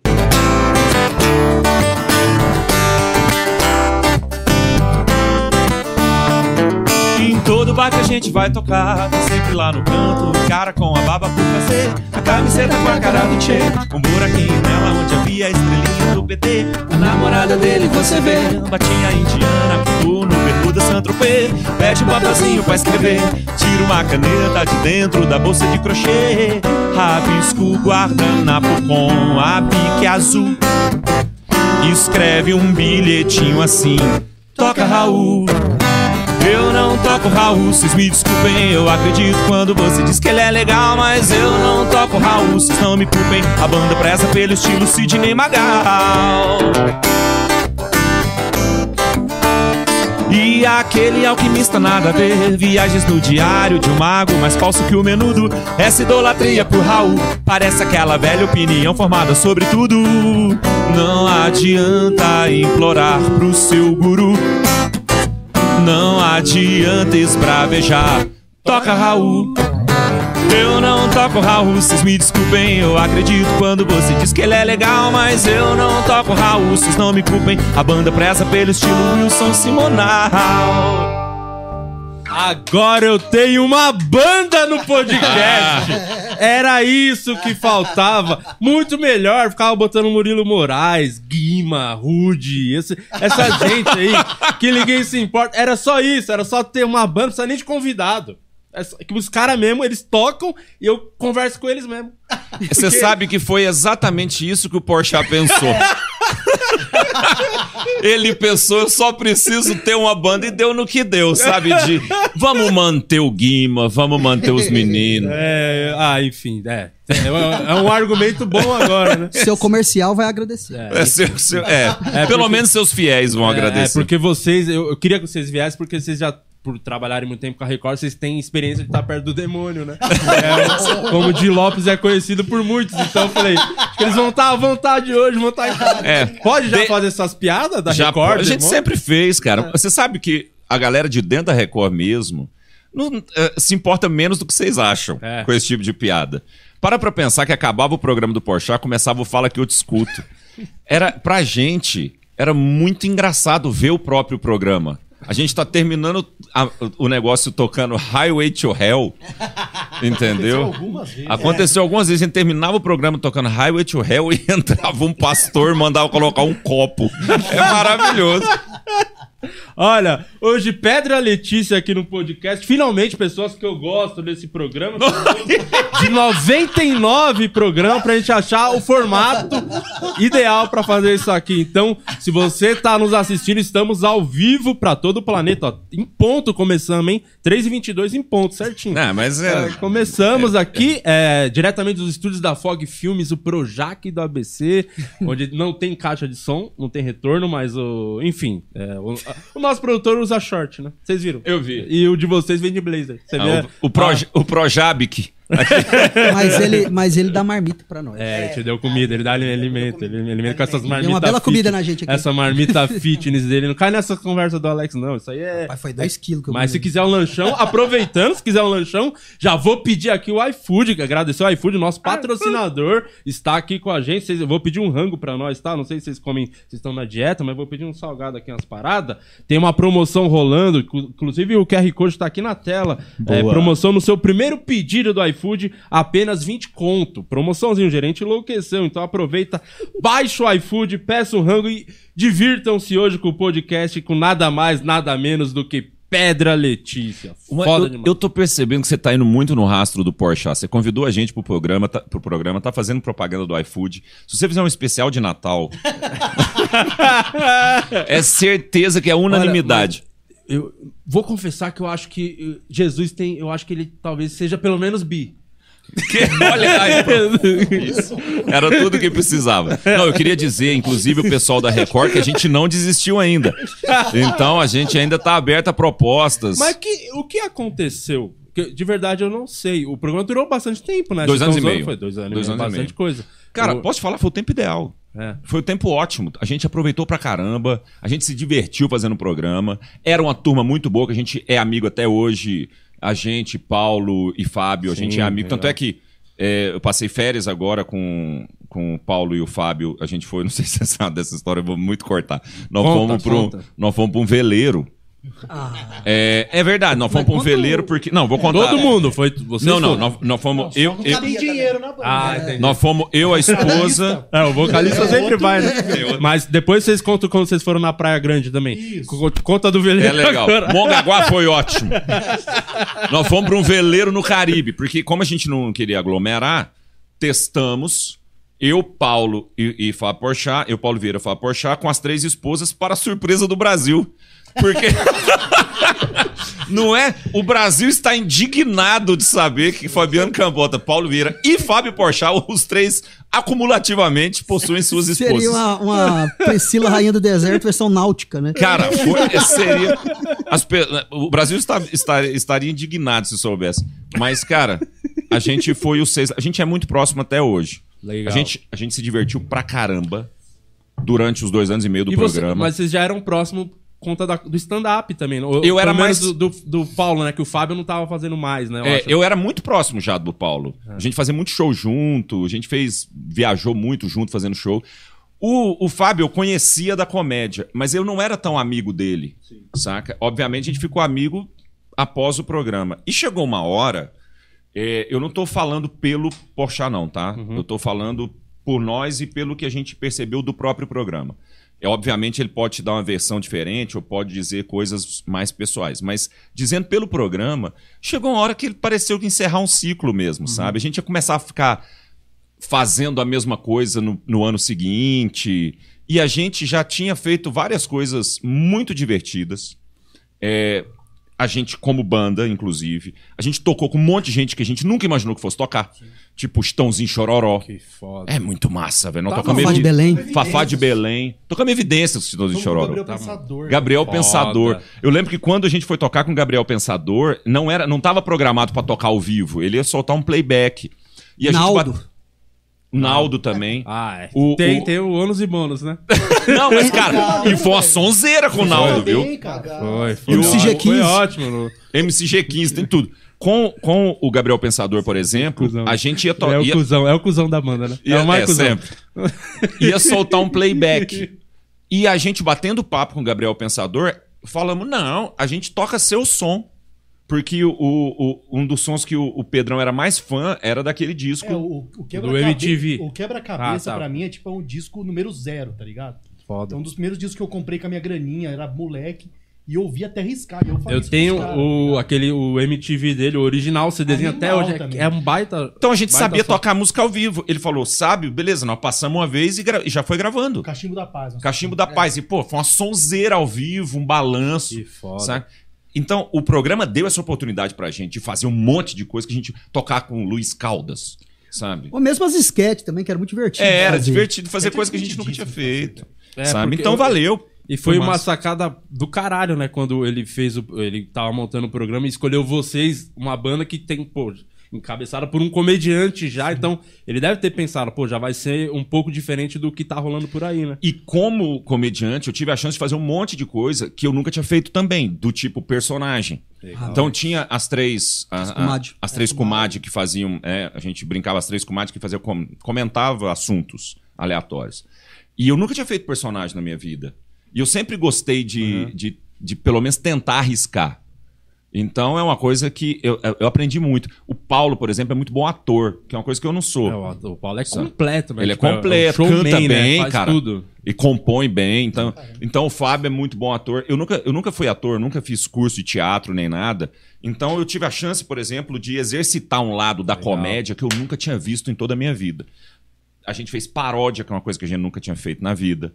A gente teve que tocar um monte de ritmo que a gente nunca tocou na vida. Todas essas coisas, velho, transformaram a gente nesses dois anos e meio numa banda muito melhor do que quando a gente entrou. O convívio, né? E Tá o convívio, né? É, e, E, e ter a possibilidade de a gente estar junto todos os dias. A rotina era pesada pra. Pesada.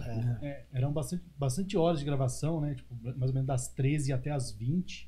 Ah, E a gente- Não todo dia, É, mas era pesado. mas era Dá tinha- licença, só um segundinho, galera. Hum. Pedrão e Cook, aproxima mais do mic aí. Assim? Aproxima. Aí, boa. Pode trazer eles mais pra vocês aí pra, pra gente ouvir melhor Mas vocês. não quer, boa. nós não temos nem Não, não dinheiro é, pagar. não, É, já vai ter que comprar uma caixa de som, comprar um microfone também. Vai ser, vai ser meio pesado pra mim. Mas assim, a gente, a gente tinha uma rotina pesada, mas, cara, e tinha umas coisas chatas, claro. Televisão, nem tudo é legal. Não, imagina. O que eu digo que é legal é haja paciência, demora pra caramba pra gravar. Você já fez um monte de programa de televisão, você sabe disso. É, a gente tem uma dinâmica, por exemplo, pra gravar A Culpa é do Cabral, que é uma dinâmica muito diferente dos programas de televisão. A gente grava três episódios num dia, você foi lá, você sabe como é que é. É, é aquele você sofre lá uma semana, mas E garantiu uma temporada. Garantiu uma temporada. Lá não, lá era diário e a gente e tinha e, e exigia, demandava um estudo, por exemplo, eh, tirar uma música, preparar um negócio que eles mandavam pra gente 11 horas da manhã, 2 horas da tarde tinha que estar pronto, entendeu? Tudo isso era cansativo, mas valeu, cara, cada segundo e cada centavo também. Sim. É, imagina, ainda mais podia estar rolando hoje, né? É, pô. Faz tempo que vocês não se reúnem pra tocar? Não, a gente- Vocês fizeram uma live, né? Duas semanas. É, É, nós- a gente fez é- uma live corporativa. A 15 gente, fez uma, a gente fez uma live corporativa, a gente também estava gravando um material lá em BH, Sim. no Sonastério, que é um estúdio que a gente grava em- em BH bem foda, bem legal. A gente estava junto fazendo um material lá, então, vez ou outra a gente se encontra mesmo, mesmo na pandemia, Dá pra fazer um churrasco também? nem que seja para fazer um churrasco, Legal, alguma coisa, porque é, a gente gosta de fazer isso aqui, ó. De sentar, tocar violão, mesmo que não seja. A gente passa uma tarde inteira sem tocar uma música nossa. Entendi. Po- posso aproveitar o ensejo? Não sei se vou botar numa fogueira muito grande, mas dá pra fazer alguma coisa do Gabriel, pensador aí? É muito, é muito Faustão, Dó né? sete mais Botar- que é menor. Nossa, chamou no peito, é sua agora, abraça. O... Faz, um dó maior mesmo. É, eu sou o Faustão nos podcasts. Quem sabe faz ao vivo, É menor. Chiquinho, ele que começou no kart. A criminalidade toma conta da cidade. A sociedade põe a culpa nas autoridades. Seu cacique oficial viajou pro Pantanal. Porque aqui a violência tá demais. E lá encontrou um velho índio que usava um fio dental e fumava um cachimbo da paz. O presidente deu um tapa no cachimbo e na hora de voltar pra capital ficou com preguiça. Trocou seu paletó pelo fio dental e nomeou o velho índio pra ministro da justiça. E o novo ministro chegando na cidade, show aquela tribo violenta demais. Viu que todo cara pálida vivia atrás das grades e chamou a TV e os jornais. E disse: Índio chegou trazendo a novidade. Quero ver o backing vocal, vai pegar Letícia. Maresia, sente a maresia, maresia. Uh, uh. Toma, ó. Caralho, botei, não foi mal. Desculpa, não vai acontecer mais. Pode pôr. A gente adora. A gente É, adora Pode fazer desligar o. TP. Quando a gente. Pode desligar o Pode TP. desligar o TP. quando a gente, Você quando me a conhece, gente se tá ligado reúne, que o HD aqui tem 2 tera. a gente tem. É novinho, Você sabe que a gente tem um- uma coisa, cara, quase é, é, autodesafiadora de fazer isso que você acabou de fazer. A gente adora fazer isso. Quando a gente faz live reunido, não só live oficial zona de estúdio, não. Se a gente vai fazer churrasco, obviamente a gente liga um, um celular lá e deixa a live correndo no Instagram da banda pra gente ficar tocando qualquer som. E a gente sai tocando qualquer som. Nessas sabe? a gente faz muito, faz- começou a fazer muito mashup, inclusive no programa É, mesmo. fiz um monte de mashup. A gente ficava encontrando, mesmo que seja só sequência harmônica, ou até uma melodia que lembrasse uma música que não tem nada a ver, ali a gente fazia esses mashups. Eu te dou um exemplo, a hora que a gente começou a tocar, que vai, começar o programa, que ele começou a tocar é, Raul, É. você fez. O que, que você saiu cantando? O meu coração pirata. Você entendeu? Porque a gente, tá, tão na, é, é, tá tão na nossa cabeça e a gente tem uma coisa que isso é uma coisa meio de velho também. Porque a gente tava. A gente vive discutindo isso. As pessoas não escutam muita música hoje. É, a música, ela é um BG da vida, mas ela já não é mais uma trilha sonora.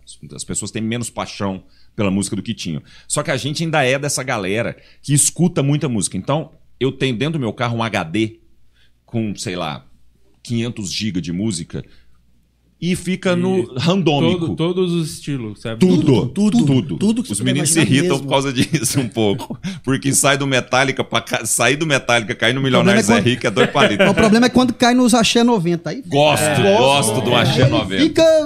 Já Gosto. chegou o verão. Gosto. Calor no coração. Falando em música boa, Ah. estão pedindo aqui é o seguinte.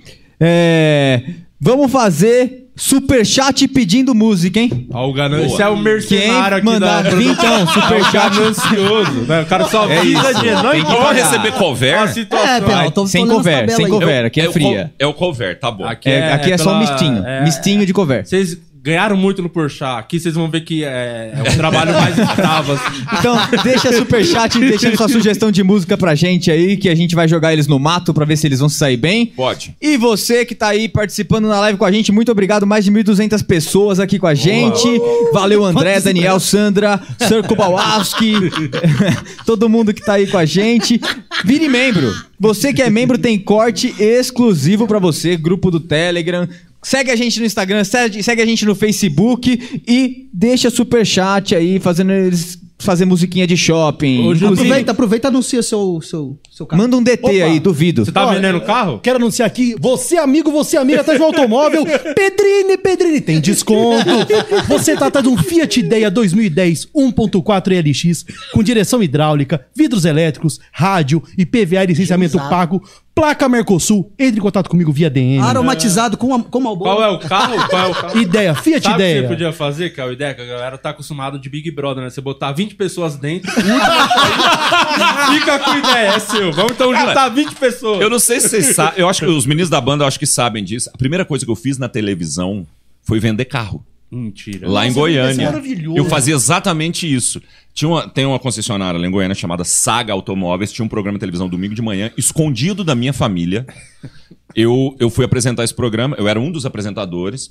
E era bem botine. Era isso. Ao vivo, tá? Ao vivo eu ficava. Esse Voyage é pra você. Cara, e foi a primeira coisa que eu fiz na televisão. E eu, é, eu me lembro que teve uma vez, a última vez, aliás, vocês vão entender por que foi a última. É, o programa estava encerrando ao vivo. O programa estava encerrando, tinha que devolver pra rede. Era na Band de, de Goiânia. Tinha que devolver pra rede. E sobrou um tempo. E eu já tinha feito todos Vou os devolver carros. pra rede aí pro Brasil de E novo. pro Brasil É, de tá, tá. novo. E eu já tinha apresentado todos os carros da lista que me passaram. Eu tava prontinho aqui pra me despedir das pessoas, falar um grande domingo pra senhora, pro senhor que está em casa. E eu tinha todo um jeitinho de falar assim, re- um idiota que eu era. Aí, eu todo pronto aqui, eu ouço no ponto eletrônico o cara falando: sobrou um tempo, puxa mais um carro. Eu fiz assim, hã? Ele fez: do seu lado tem um carro, vai nele e apresenta. Em cima do carro tinha uma ficha para eu ler as especificidades do carro. Eu puxei tudo no aperto, no atropelo ali, eu puxei. Era uma Paraty que não tinha nada. Ela era pelada, malandro. Uma Paraty branca pelada. Eu, no aperto, pensei, já sei. A hora que voltou a câmera em mim, muito no sufoco, eu falei: Você, jovem, que quer um carro pra tunar, esse é o ideal. Ele não vem com nada, então você coloca da forma que você quiser. E eu ouço o cara no ponto eletrônico assim: É uma ambulância, ô idiota.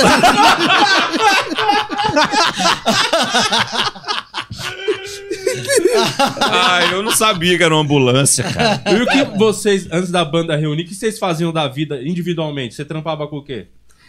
Cara, eu sempre, como diz lá no Goiás, eu sempre mexi com música mesmo. Ah, sempre foi meio do- da noite, de tocar É, da noite. Nunca Desde os teve- 11 anos, Não existia cara. Uber na época, que Não. fazer um essa. E eu não sei dirigir. Não sabe dirigir, não adianta nada. Mentira. Puta que ia ser o pior Uber, né? Eu tinha uma banda quando era moleque lá, essa banda gravou em 96 um disco com a Polygram, aí a banda acabou. e A banda fez sucesso em. Goiânia, de- a dele, e criança. É, Ela fez, aí- lá em Goiânia, chamava Beat Kids. Beat ela fez Kids. sucesso. Tocava, a gente começava tocando Beatles lá e tal, aí gravou uns. E qual que é a treta de tipo, tocar Beatles e Goiânia, que eu, eu imagino? Ah, é, é o bagulho do caralho. sertanejo, Ainda né? mais naquela época, a gente montou a banda em 91. Que era mais ainda do Que era sertanejo mais ainda era estourado. estourado. E os moleques que a gente, que era tudo molecada, né? Eu era o mais velho, tinha 11 anos, o baixista tinha 7, o Ricardinho. Os moleques colavam em casa, os caras que queriam tocar rock era grunge. Queria tocar Nirvana, a gente tava cagando pro Nirvana. A gente queria tocar Stones, Creedence, essas coisas. Os moleques velho, criança velha, né? E aí foi difícil, assim. Depois pra arrumar espaço também, assim. É... Vocês que são de Goiânia, ou vocês devem saber. Todo mundo é de deixa Goiânia? Eu só, deixa eu só, Só eu fazer um comentário a respeito do Beat Kids, que é maravilhoso. Por favor. O Beat Kids, eu era fã do Beat Kids, muito antes de conhecer o Chiquinho. Uhum. Eu, era, eu era fã de Beat Kids. Porque lá em Goiânia fez- realmente fez sucesso. Tanto sucesso que eles visitaram todos os programas de televisão do Brasil. Crianças, eles foram na Xuxa, foram que em todos esses programas. Gugu, Sabadão Sim. Sertanejo, essas coisas, eles iam, eles iam em todos. Ele gravou um clipe da música Help, que era Help Vem. Vem. Que era. A tradução é maravilhosa. Era a Help, legenda, era, vem. a legenda, era a versão, né? Que era que os caras faziam. Era... Help, por- vem, vem, por favor. Assim. Essa, ela- essa versão era do, do Leno, do Leno e Lilian, da dupla, né? Vem, deseja alguém que me queira bem. Vem, não tenho ninguém. Vem, se algum dia eu encontrar alguém pra mim, alguém pra mim, eu juro que esse amor nunca terá fim. Aí é maravilhoso, certo? Aí tem a versão. Tem o clipe dessa música. Tem no YouTube isso aí? Tem no YouTube. Mas o melhor do clipe é: tem um artista que é. Quem? a- quem que é artista? Tem uma menina que faz. Fernanda o. Rodrigues. A Fernanda Rodrigues.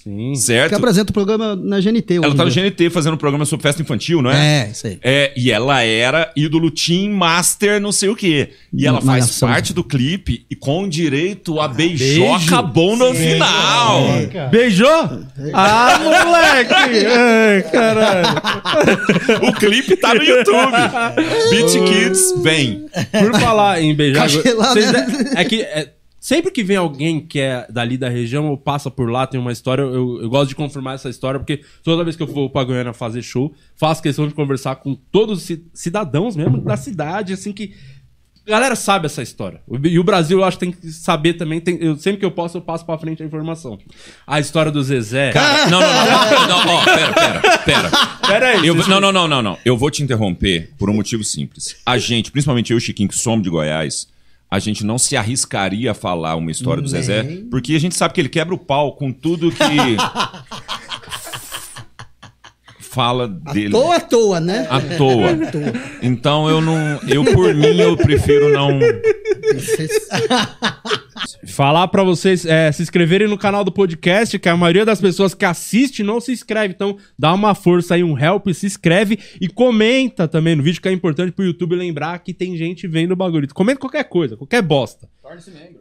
Escreve qualquer merda, isso. Torne-se membro do canal, porque tem conteúdo exclusivo, inédito, só pra quem é membro. Inclusive, vamos gravar uma depois com eles aqui, cinco Uma minutinhos. exclusiva? Uma Boa. exclusiva pros membros desse programa. Excelente. Nos ouçam no, Spot, nos ouçam no Spotify, ouçam. em No todas as plataformas aí de podcast. Muito obrigado. E com vocês, senhoras e senhores, Pedra Letícia. Vai!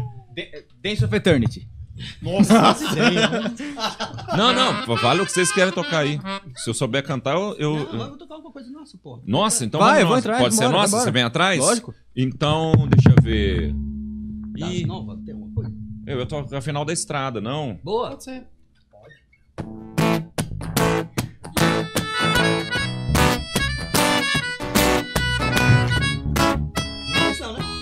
Não, né? Não, é, não, é, esse sim é maior aí, hein? Eita, tão sabendo legal. Fui eu que escrevi. Você tem que fazer o curso dele de violão. Quando a gente Online. começou, vai me dizer que nunca duvidou isso daria certo. Tanta diferença entre nós dois, mas essa barreira que se impôs por não estarmos perto. A minha indiferença a sua intolerância e a dificuldade de um namoro à distância.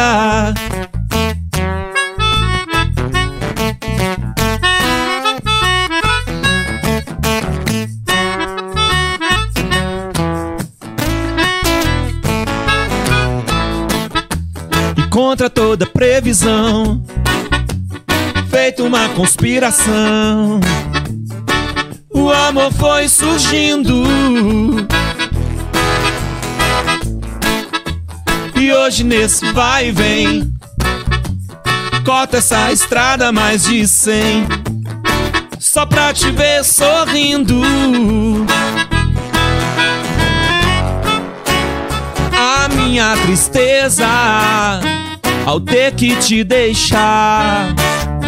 Só não é maior que minha alegria ao te encontrar de novo. Então, faço qualquer coisa pra te ver. Sei que tudo pode acontecer, mas o meu esforço vai valer. Se no final dessa estrada tem você, faço qualquer coisa pra te ver. Sei que tudo pode acontecer, mas o meu esforço vai valer. Se no final dessa estrada tem você.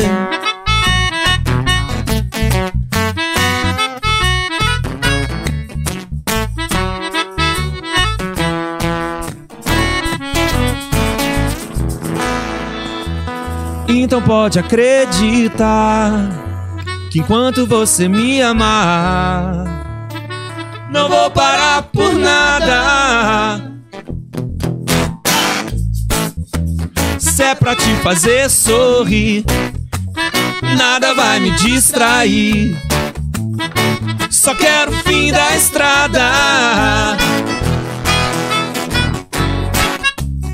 A minha tristeza ao te deixar pra trás.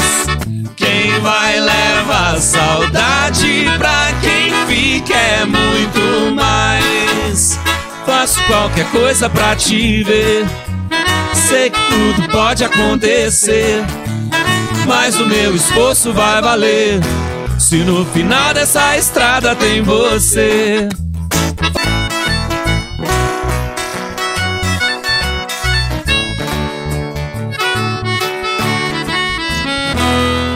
Se no final dessa.